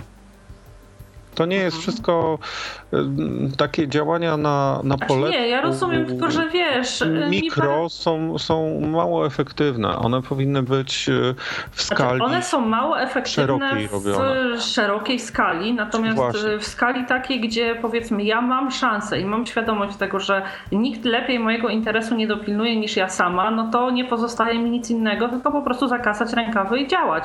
Bo no tak, to też nie jest tak, że nikt nas nie będzie słuchał, bo popatrz, na przykład jeśli jest taka sytuacja, że ludzie się składają na domofon, jak była, no, tak, zostańmy tak, przy tym przykładzie. No to się tak? muszą spytać, tak. I my powiedzieliśmy, że jeśli będzie zakładany ten dostawca, który ma montować ten domofon u nas, on zakłada e, domofony e, te dotykowe, e, to niestety musimy poszukać innego, dlatego że albo po prostu sąsiedzi chcą, my możemy nie korzystać oczywiście z tego domofonu, bo do nas osoby niewidome nie przychodzą, mamy klucz, tak? Ale jeśli po prostu chcą, żebyśmy się do tej wspólnej puli dołożyli, a u nas jest tylko 10 mieszkań, E, no to po prostu muszą e, też liczyć się z tą sugestią, którą my tutaj, e, jakby to oczywiście nie w jakimś takim napastliwym sensie było powiedziane, tylko po prostu no, nie będę płacić za domofon, z którego nie będę korzystać, nie będę w stanie skorzystać, no, tak? Bo, bo to jest bez sensu. No, no, prawda, więc... ale ja się nie, no ja się zgadzam, że własnego podwórka trzeba pilnować jak żadnego innego. Natomiast, mm. natomiast mówię, to, to pewne działania powinny być robione w Wdrażane skali. systemowo. I, mhm. Tak, i teraz, i teraz teraz taki, taki mm, podobny przykład podam. Powiedzmy, że w okolicy masz bank, z którego korzystasz. I teraz y, musisz w tym banku coś załatwić, ale jest tam jakaś bariera. Na przykład, y, no tak, nie wiem, są na przykład schody nieoznaczone zupełnie. I możesz pójść do tej placówki i powiedzieć: Słuchajcie, no przychodzę do Was, płacę tu rachunki, ciężko spadam z tych schodów, weźcie coś, może zróbcie, jakąś gumę naklejcie albo coś takiego. No i oni albo się odniosą do tego pozytywnie, albo nie. Natomiast tak naprawdę nadzór nad wszystkimi bankami w Polsce sprawuje Komisja Nadzoru Finansowego. E, I tak naprawdę uważam, że powinny być zmasowane działania w tą stronę, żeby uzyskać to globalnie. I podobne rzeczy uważam, że powinny być załatwiane w urzędzie to się nazywa jakoś komitet normalizacyjny, który wprowadza standardy i normy na różne rzeczy. Jakoś udało się wprowadzić normę e, dla e, podjazdów dla wózków inwalidzkich. Dlaczego w takim razie nie można uzyskać normy co do kolorystyki na przykład oznaczeń na schodach? Mhm. albo coś w ten deseń. No, ano dlatego, że ktoś zabiegał o to, żeby y, dla niepełnosprawnych to było zrobione. Być może dla, dla, ludzi, dla ludzi na wózku. Być może zostało to skopiowane z przepisów z innego kraju albo ze standardów z innego kraju. No wszystko fajnie. No, natomiast jeżeli chcemy, żeby świat się poprawiał również dla osób słabowidzących i niewidomych, to jak nie będziemy reagować? Jeżeli nie będziemy się nawet interesować tym, jak powinno być i jeżeli tego nie powiemy, jak najwyżej się uda, to nie mamy co liczyć na to, że ktoś o nas będzie specjalnie myślał. No, ja się wyleczyłem z takiej myśli, że, że urzędnik to o niczym innym nie marzy, jak tylko coś skonsultować. E, to raz, a dwa, że e, po prostu większość osób e, widzących nie ma najzwyczajniej świadomości co do tego, co osobie niewidomej może przeszkadzać, co może być dla niej barierą nie do pokonania, no bo też skąd mają tą wiedzę mieć? W sensie takim, że dla nich to nie jest jakieś e, empiry, to nie jest wiedza ani empiryczna, ani taka, której gdzieś oni się uczą w trakcie, e, nie wiem, e, studiów czy czegokolwiek. No po prostu to gdzieś jest w ten sposób, że oni w trakcie pracy albo przez konsultacje z osobami, które w tej, w tej dziedzinie są fachowcami, albo po prostu przez kontakt z samymi osobami, osobami e, niedowidzącymi czy niewidomymi dopiero w takich okolicznościach nabywają tej wiedzy, więc też trudno od nich oczekiwać, żeby, żeby ją mieli, że tak powiem, już na starcie. No, no właśnie, i teraz, i teraz wracając jeszcze do tego bloga, to yy, gdyby taka osoba, która ma się skonsultować na dany temat, sama sobie o tym trochę poczytała wcześniej, i była e, po prostu sensownym doradcą, a nie doradcą według własnego widzimisię, to więcej dobrego mogłoby z tego wyjść. Ja tutaj tak mogę jeszcze, wiesz, te przykłady to mogę mnożyć, bo tak naprawdę to, to mieliśmy audycję na temat e, planowania uniwersalnego i tak dalej. Natomiast taki prosty przykład. E, w Krakowie mamy każde skrzyżowanie masz inaczej oznaczone. To pika, tam to klaszcze, tam to gada. To tak. słychać, tego nie słychać. Tu są przyciski dotykowe, tam są przyciski do przyciskania, tam w ogóle nie ma przycisków y, i tak dalej, i tak dalej. I teraz y, wiesz, pytanie, urzędnik miał na to środki i miał na to e, wolę, żeby coś takiego wprowadzić. Skąd się bierze to, że każde skrzyżowanie będzie ci inny sygnał emitować? Ano bierze się to z braku standardów. A skąd się bierze brak standardów? No z tego, że albo ktoś ich nie opracował, akurat w tym przypadku są opracowane e, od już pewnego czasu, ale albo ktoś ich nie opracował, albo ktoś nie orędował za wprowadzeniem ich szeroko, albo nie wiem. Albo e, osoby, które udzielały rad, e, po prostu były to różne osoby, które udzielały różnych tak. rad. Pani bo i tak Krysia, bo, bo ona ma dziecko e, niepełnosprawne umysłowo, to, to ją zapytajmy, jak powinny klaskać przejścia dla pieszych. No i znane są mi też takie E, konsultacje. E, nawet e, z takiego podwórka no nie, nie będę mówił z jakiego, ale no też na polu transportu wiem, że prezes jednej z firmy z przewoźników po prostu jak chciał zrobić, żeby jego autobusy były dostępne i żeby były dobrze rozpoznawalne, to nie sięgnął po żadne standardy, bo ciężko o nie wtedy było, bo po prostu, a już lobbingu na ich rzecz w ogóle nie ma. Natomiast, czy nie było? E, teraz może pewien jest. E, natomiast on poszedł do sąsiada, który po prostu słabo widział, i ten sąsiad mu powiedział, jak chce, żeby było. I ten pan zakupił znaczy ten prezes i jego spółka zakupiła ileś tam e, dziesiątek taboru według wskazań tego pana. I, i e, powiem szczerze, akurat dobrze, bo ten pan się nie pomylił. Aha. To znaczy był dość wyedukowany. Natomiast no on. tak, ale mógł powiedzieć cokolwiek, prawda? Mógł nie być dobrze wyedukowany i wtedy co? No i, i właśnie, wtedy mielibyśmy taką sytuację, która jest częsta też, jak tak konsultuję y, dostępność na, na różnych poziomach, y, w różnych branżach czasem, to y, mielibyśmy sytuację taką, kiedy ja zgłaszam, że coś jest źle zrobione i że można to zrobić lepiej i powinno być to lepiej zrobione i że takie są standardy i pokazuję określone standardy międzynarodowe na to i, i jakieś tam zapisy skodyfikowane, a oni mówią, ale myśmy to konsultowali ze środowiskiem. Nam no to właściwie zamyka że, tak? że jest super. No to jak super, to ja podnoszę ręce i mówię świetnie, to jest super. To ja nie mam tam co szukać. I niestety często na coś takiego też trafiam. No tak, to rzeczywiście są takie sytuacje, które e, bardziej, e, że tak powiem, e, szkodzą niż służą, ale generalnie no, trudno też w jakiś sposób ich, zapo ich zapobiec, bo nie sposób kontrolować tych osób, które są pytane przez jakieś instytucje, co powinno być zrobione i jak. Nie da, jeśli same instytucje nie weryfikują ich fachowości, to, to też my jako osoby niepełnosprawne też nie bardzo mamy jakąkolwiek możliwość jakby przeciwdziałania takim dziwacznym praktykom, bo no, trudno to, jakoś prawda, inaczej. No, to, to prawda, ale to, to, to właśnie widzisz, no, ten, ten blog y, staram się gdzieś tam, kiedy temat opracowuję, sięgnąć po różne źródła, y, wynotować jakieś rzeczy, które będą właśnie sensowne w danym temacie a później staram się je jakoś tam promować e, wśród ludzi, z którymi e, zdarza mi się przy czymś współpracować. Natomiast no, też z różnym skutkiem. I, I powiem taką ciekawą rzecz jeszcze, że bo zaczęliśmy, wyszliśmy od tego e, w tym wątku, czy się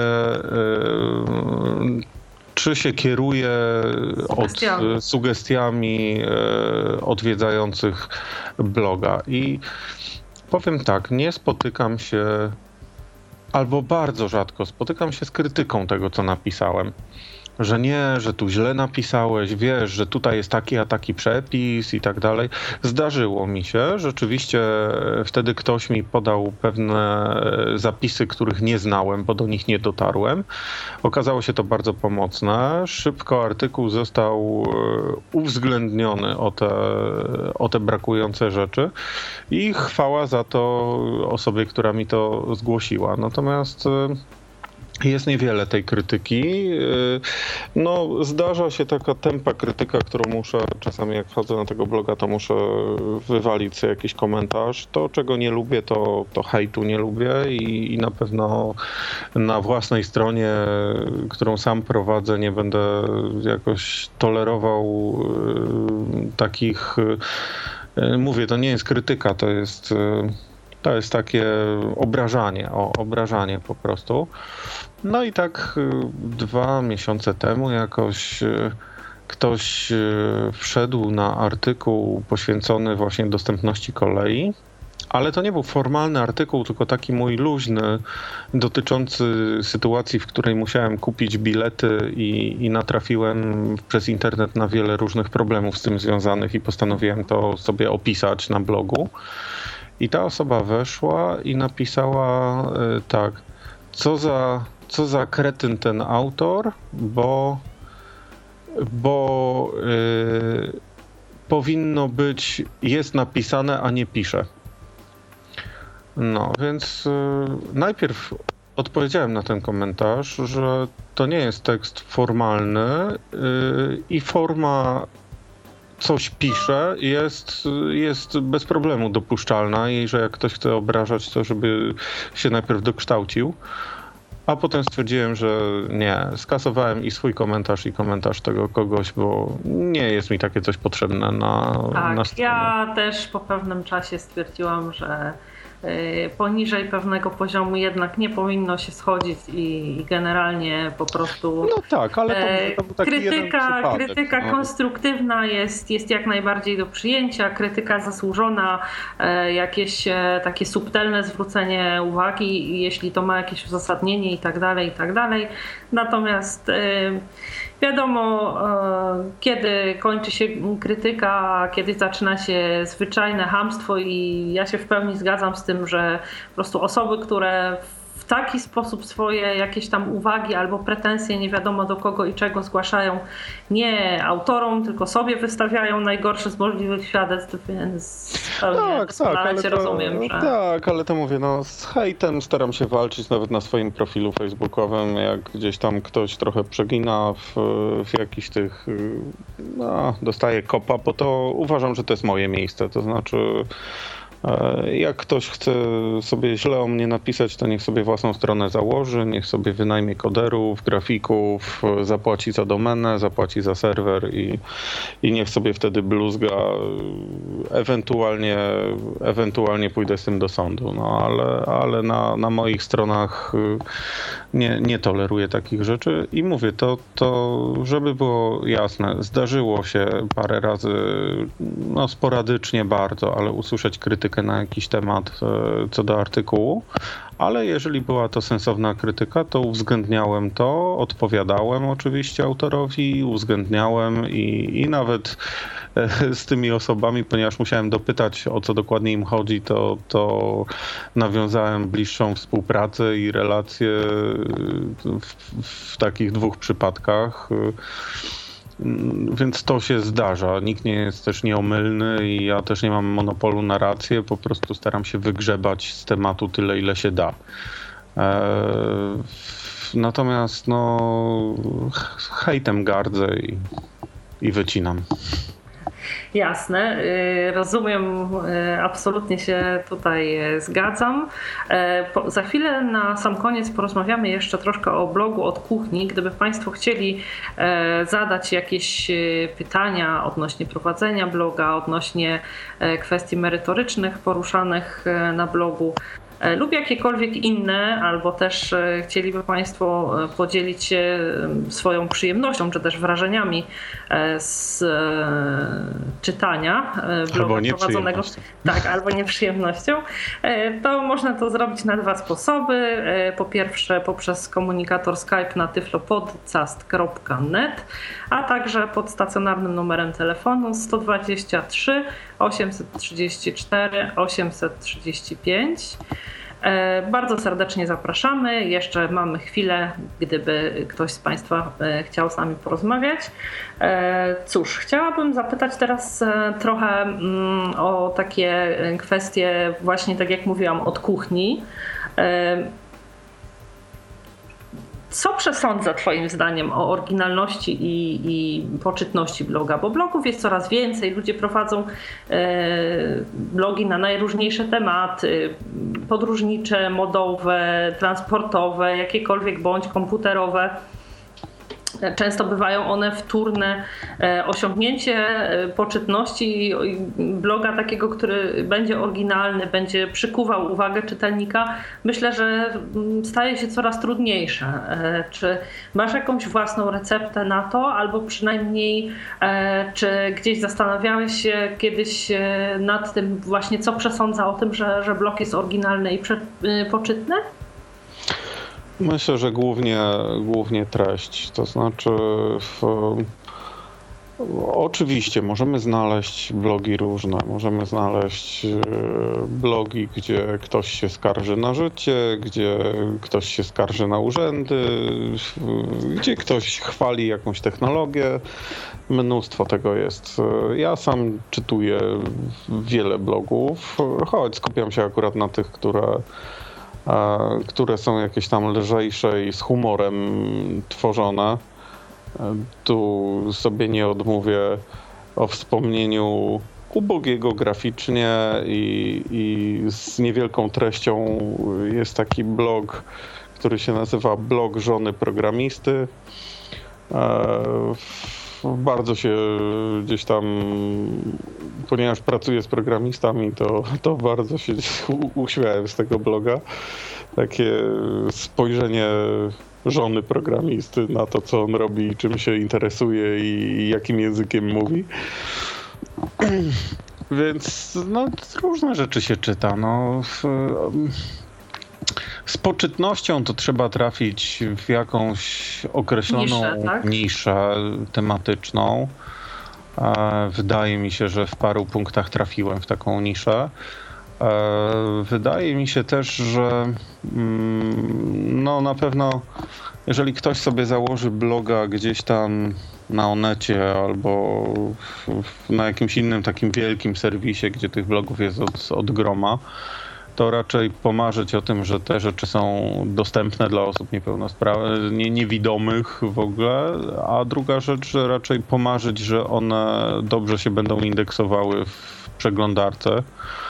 E, no ja muszę powiedzieć, że kiedy napisałem ten artykuł o stożku rogówki, to e, w wyszukiwarce Google przez dłuższą chwilę biłem na głowę wszystkie kliniki, które się zajmowały stożkiem rogówki, gabinety optometryczne, które się zajmowały stożkiem rogówki. Po prostu mój artykuł był najwyżej. I, I to głównie wynikało z tego, że był treściwy, że miał sporą odwiedzalność, e, no i po prostu odpowiadał na realne zapytania ludzi. Ja sobie sprawdziłem wcześniej, pisząc artykuł, jakie rzeczy ludzie pytają o ten stożek rogówki, pytają w wyszukiwarce.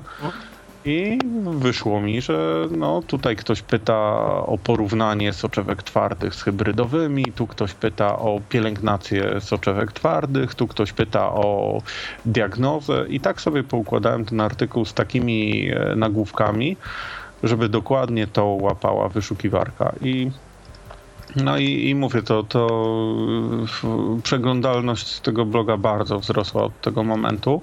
Natomiast ja sobie śledzę jeszcze, jak wysoko pojawiam się na hasła typu y, dostępny transport publiczny, dostępność komunikacji miejskiej, y, y, blog o niepełnosprawności i tak dalej. No i to całkiem dobrze wygląda, mimo że mówię, ten blog nie jest jakoś bardzo często aktualizowany. Nie powiem też, że odniosłem jakiś Bóg wie jaki sukces, bo no, w Polsce jest blogerów pełno. Jest na przykład Kominek, do którego tam do każdego artykułu komentarzy są tysiące i, i wchodzi tam pewnie parę tysięcy osób dziennie. Tak, tylko e, że też e, są e, całe mm, strony, fanpage prześmiewcze z kominka, więc tu w tym wypadku akurat nie byłabym przekonana, czy poczytność jest tak, ale, symptomem ale nie, nie, sukcesu. Za, za, nie, nie, to ja też nie mówię, czy, czy poczytność jest sukcesu symptomem, tylko bardziej się zastanawiam, z czego poczytność wynika. Mhm, więc, jasne, jasne. Więc taki kominek no, po prostu pisze o głównych jakichś nurtach nazwijmy to mainstreamu, czyli jakiegoś głównego nurtu kultury. I, i no, kultury rozumianej jako społeczeństwo, jako cywilizacja, jako różne takie rzeczy. No i pisze z humorem. I to się ludziom podobało. Poza tym trzeba też pamiętać, że Kominek, y, blog Kominka jest, y, jest blogiem, natomiast sam Kominek pisywał wcześniej y, artykuły nie na blogu, tylko w gazecie. I w, więc wielu jego czytelników, jak się dowiedziało, że ma bloga, no to zaczęło go śledzić na blogu i to się gdzieś tam rozrastało. Znaczy, ja A... oczywiście rozumiem, że kogoś coś takiego może wciągać, tylko e, powiem tak. E, czytam, e, jeśli czytam na przykład e, coś na Twoim blogu, to to jest tak fachowe i e, bynajmniej nie traktuj tego jako jakiś zarzut, bo to ma być komplementem, że dla osoby, która nie jest, że tak powiem, w temacie, jest to trudne w odbiorze. E, to znaczy, jest to jednak na pewnym poziomie fachowości. Dla kompletnego laika e, to nie jest takie, że tak o sobie siądzie i czyta jakąś tam miłą i, i miłą i ciekawą lekturkę. Natomiast e, takie blogi no mainstreamowe, właśnie jak Kominek, one są jednak na bardzo dużym poziomie, takie niesłychanie zinfantylizowane jednak, więc... No tak mi, się, jakby... takie, tak mi się wydaje, one są po prostu popkulturowe. Tak. E, natomiast no, no, no, dobrze zauważyłeś, że mój taki nie jest, natomiast no, mój miał dawać odpowiedzi ludziom, którzy potrzebowali, e, zadawali konkretne pytania i potrzebowali konkretnych e, konkretnego spojrzenia na jakiś temat. I to nie mówię tylko o tych urzędniczych rzeczach, ale nawet ten artykuł o, o edukacji czyli barier, z jakimi się stykałem wcześniej w edukacji i tak dalej, jest, okazuje się, że rodzice tego szukają, dzieci niepełnosprawnych i szukają takich podpowiedzi i potem bardzo chwalą, że, że coś takiego przeczytali i dostali, że im to pomogło podjąć decyzję, albo właśnie, albo choćby artykuł, gdzie ktoś wchodzi i mówi później, że, że go zaraziłem optymizmem albo coś takiego. No tak, no więc o, wydaje mi się, że tworzę to po to, żeby odpowiadać na konkretne jakieś, y, na konkretne potrzeby, a nie tylko na wstrzelić się po prostu. Dla, dla mnie to nawet nie jest ważne, jak bardzo poczytny jest ten blog, bo wiem, że on jest niszowy, natomiast bardziej stawiałem na tą właśnie fachowość, na to, żeby na, na ale profesjonalizm, tak? No, no może nie, nie nawet profesjonalizm, bo, to, bo, bo jednak nie jestem z zawodu dziennikarzem i, i pewnie dużo mi brakuje nawet do, do bycia jakimś polonistą, ale, ale po prostu rzetelność bardziej o rzetelność, o, o sprawdzenie tych rzeczy i o dostarczenie ich kompleksowo. To znaczy e, nie tylko wyrywkowo, tylko po prostu dogłębne rozeznanie w temacie, tak? I tak, przedstawienie no, ale, w najszerszym z możliwych aspektów, tak? Dla, dla mnie to jest sukces, że ludzie wchodzą w ogóle. Dla mnie to jest sukces, że do mnie piszą, że interesują się tematem i też starają się pomóc innym osobom na różnych grupach y, facebookowych czy forach. I podają tam e, moje artykuły jako takie właśnie źródła wiedzy i to jest dla mnie większa frajda niż jakby do mnie wchodziło 100 tysięcy osób więcej, e, tylko dlatego, I po że... po sekundzie już zapominałyby o tym, co tam Tak, i, i, tylko dlatego, że napisałem coś śmiesznie o tym czy tamtym polityku, czy, czy tej tamtej oso, osobistości telewizyjnej, Jasne. celebrycie. E, to mm, troszeczkę przez chwilę e, mówiłeś o tym, co e, jest takim mottem, co, mm, do czego przykładasz wagę szczególną, do czego mm, jakby podchodzisz takim największym pietyzmem. Chciałabym zapytać, co w trakcie prowadzenia bloga było dla Ciebie źródłem największej satysfakcji? Ten kontakt, ten kontakt z ludźmi. To, mhm. że, to, że piszą, że pytają, że powołują się na mnie, e, to daje frajdę. Nie mówię też, bo są też inne czynniki, jak na przykład finansowe, które też dają frajdę, bo jak już mówiliśmy, dzięki pieniądzom spełnia się marzenia. E, za tego bloga nikt mi tam specjalnie nie płaci, ale większość tych artykułów powstało na jakieś zamówienie, powiedzmy, płatne. No, no nie wszystkie, tylko jakaś część. Natomiast e, co to niesie ze sobą? To, to niesie ze sobą tyle, że jeśli ktoś gdzieś potrzebuje na przykład konsultanta do czegoś i trafi na mój blog, to czyta, widzi, że ja się orientuję w temacie i proponuje mi po prostu płatne konsultacje czegoś. I ten blog był non-profit i jest non-profit, nie ma tu żadnych specjalnie reklam ani, ani tego typu rzeczy. Natomiast tak, gdybym sobie podsumował, ile przez te 5 lat prowadzenia bloga, ile on zarobił na siebie wystawiając mi rekomendacje jako trenerowi, konsultantowi albo fachowcowi z jakiejś dziedziny czy ekspertowi, to bym powiedział, że że każdemu życzę, żeby sobie mógł tak dorabiać. Aha, no tak, niewątpliwie i e, wartość jest e, tutaj e, w postaci dochodu i też e, w satysfakcji e, bycia docenianym przez osoby zainteresowane. No tak, ale to wyszło właśnie w praniu, bo oczywiście mhm. kiedy zakładałem bloga, to nawet sobie nie, nie wyobrażałem, że, że ten blog może być narzędziem też zarobku. No a potem się okazało, że, że jednak może. No i... Natomiast wiesz co, tak pytasz o satysfakcję, to jeszcze muszę powiedzieć tak, że, że dużą frajdę dało mi napisanie artykułu o stożku rogówki, bo y, dużo ludzi uniknęło przez to e, dużej plątaniny w całym systemie zdrowia publicznego i, i w, w, niewłaściwych, niekorzystnych dla, dla nich decyzjach dotyczących tej choroby i, i mhm. życia z nią. I to mi też daje dużą frajdę, bo. Zaoszczędzenie komuś przykrości i zmartwień to jest nie do przecenienia, prawda? Tak, bo jak sobie, jakbyśmy teraz wzięli pod uwagę, że na przykład dowiadujemy się, że mamy jakąś tam chorobę, to, to nie wiemy, co ten lekarz do nas powiedział, bo on tylko użył jakiejś nazwy i, i z grubsza opisał temat, więc oczywiście siadamy do internetu, doktor Google nas wyleczy, więc y, siadamy i zaczynamy czytać na ten temat. No i teraz, y, i teraz jeżeli ktoś w pierwszej kolejności trafi na mój artykuł, zaoszczędzi sobie bitych godzin przetrząsania internetu y, w poszukiwaniu wątpliwych informacji na ten temat, zaoszczędzi sobie jeżdżenia po e, lekarzach, którzy niewiele im pomogą, którzy niewiele im powiedzą.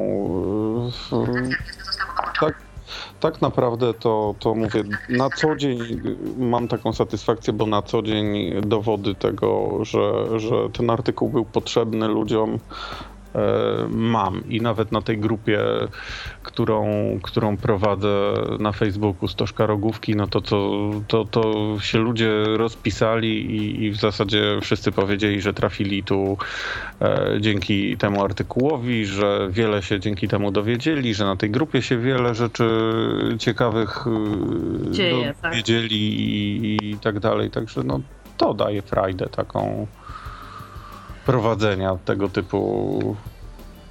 E, zachęcasz ogólnie ludzi do prowadzenia własnych blogów? Jeśli spotykasz osoby, które mają jakieś ciekawe zainteresowania, e, wiedzę mm, konkretną, szeroką na temat tego, e, czym mogliby się podzielić jakoś w blogach, czy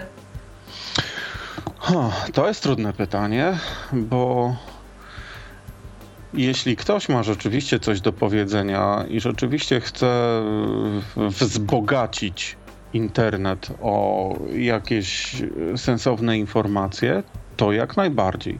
Natomiast jeśli ktoś ma prowadzić bloga po to, żeby e, wprowadzać ludzi w błąd, albo żeby albo żeby pisać o rzeczach jakichś tam średnio istotnych, to nie wiem, czy to jest. To, to jednak dużo czasu kosztuje tworzenie tego. To też jest tak, że ludzie mają słomiany zapał. Niektórzy słyszą, że o kurczę, teraz jest audycja o, o blogach, fajnie gdzieś tam mówią o tym, że, że blogi są poczytne, że tego, to ja też będę pisał bloga. No i zaraz po audycji sobie ktoś może bloga założyć. I teraz po dwóch miesiącach wpisywania tam i, i małej interakcji z użytkownikami, ten zapał minie i dalej ten blog będzie sobie leżał odłogiem. Znam takich blogów bardzo dużo i, i nawet niektóre z naszego środowiska, gdzie ktoś zaczął, dobrze mu szło, ale już się później zniechęcił, nie ma czasu, odkłada i tak dalej, i tak dalej. Więc jeśli ktoś już naprawdę chciałby otworzyć bloga, to moim zdaniem powinien się zastanowić, dla kogo co temu komuś chcę powiedzieć, a później zacząć to pisać dla siebie, wklejać na tego bloga i pochwalić się tym wszystkim dopiero po paru miesiącach, kiedy będzie już przekonany, że potrafi do tego bloga dodawać różne rzeczy, a nie tylko, że powstaną trzy artykuły i na tym blog się skończy. Miałem, podam taki przykład. Mm, znałem taką osobę, która no, różne ciężkie rzeczy w życiu przeszła i postanowiła o tych ciężkich życiach stworzyć bloga. No i zapał się skończył po pół roku. Powstało parę wpisów na, na, o tych ciężkich przejściach. Nawet parę osób skomentowało te rzeczy, więc jakaś interakcja była. No ale później zmienił się stan emocjonalny danej osoby, już przestała żyć swoim cierpieniem i, i zaczęła się cieszyć życiem i przestała prowadzić bloga. No i blog. Nie, no to może dobrze. To jak zaczęła się cieszyć życiem, to już niech nie pisze. Ale to ja się, ale to ja się też cieszę. To, to nie, nie, oczywiście, oczywiście tak. to e, no, żartuję i to tak luźna dygresja. Jeżeli chcemy sobie prowadzić e, własne wydawnictwo w sensie właśnie strony internetowej czy serwisu, i ma ono polegać na tym, co zjadłem rano yy, i w, gdzie teraz jadę i tak dalej, to do tego służy Facebook albo Twitter. Natomiast yy, jeśli ktoś rzeczywiście chce coś przekazać innym osobom szerzej yy, i uważa, że jest taka jest popyt na taką informację i jest e, na taką informację zapotrzebowanie i ona coś komuś da, to jak najbardziej. I, i są też bardzo fajne e, przykłady świetnych blogów i nawet e, z naszego środowiska, które po prostu są poczytne, bo odpowiadają na określone potrzeby i one żyją. I niech żyją. I niech żyją, tak. E, cóż, to myślę, że w mm, atmosferze tych e, porad niewątpliwie przydatnych i tutaj kwestii tego, żeby najpierw sprawdzić dla siebie, czy, czy chce się pisać bloga i później pokazać reszcie. Bardzo dobry i taki e, praktyczny pomysł. Dotarliśmy do końca dzisiejszego naszego spotkania. Bardzo serdecznie dziękuję Ci, Michale, za przyjęcie naszego zaproszenia. Ja dziękuję za zaproszenie. dziękuję od, za to, że tak e, szczegółowo e, i ciekawie opowiadałeś o mm, prowadzonym przez siebie blogu i o sobie oczywiście też. E, państwu w imieniu Michała własnym i Michała Dziwisza, który nas realizował. Bardzo serdecznie dziękuję za dzisiejsze spotkanie. Mam nadzieję, że udało się nam przekazać e, ciekawe informacje dotyczące e, prowadzenia bloga właśnie. Mam też nadzieję, że dzisiejsza audycja e, zachęci do odwiedzania bloga Michała Dębca, który był dzisiaj moim i Państwa gościem. Jeszcze raz serdecznie Michale dziękuję i już zapraszam Cię do audycji odnośnie rekrutacji. Dobranoc. Dobranoc, dziękuję bardzo. Ala Witek, kłaniam się. Był to Tyflo Podcast. Pierwszy polski podcast dla niewidomych i słabowidzących.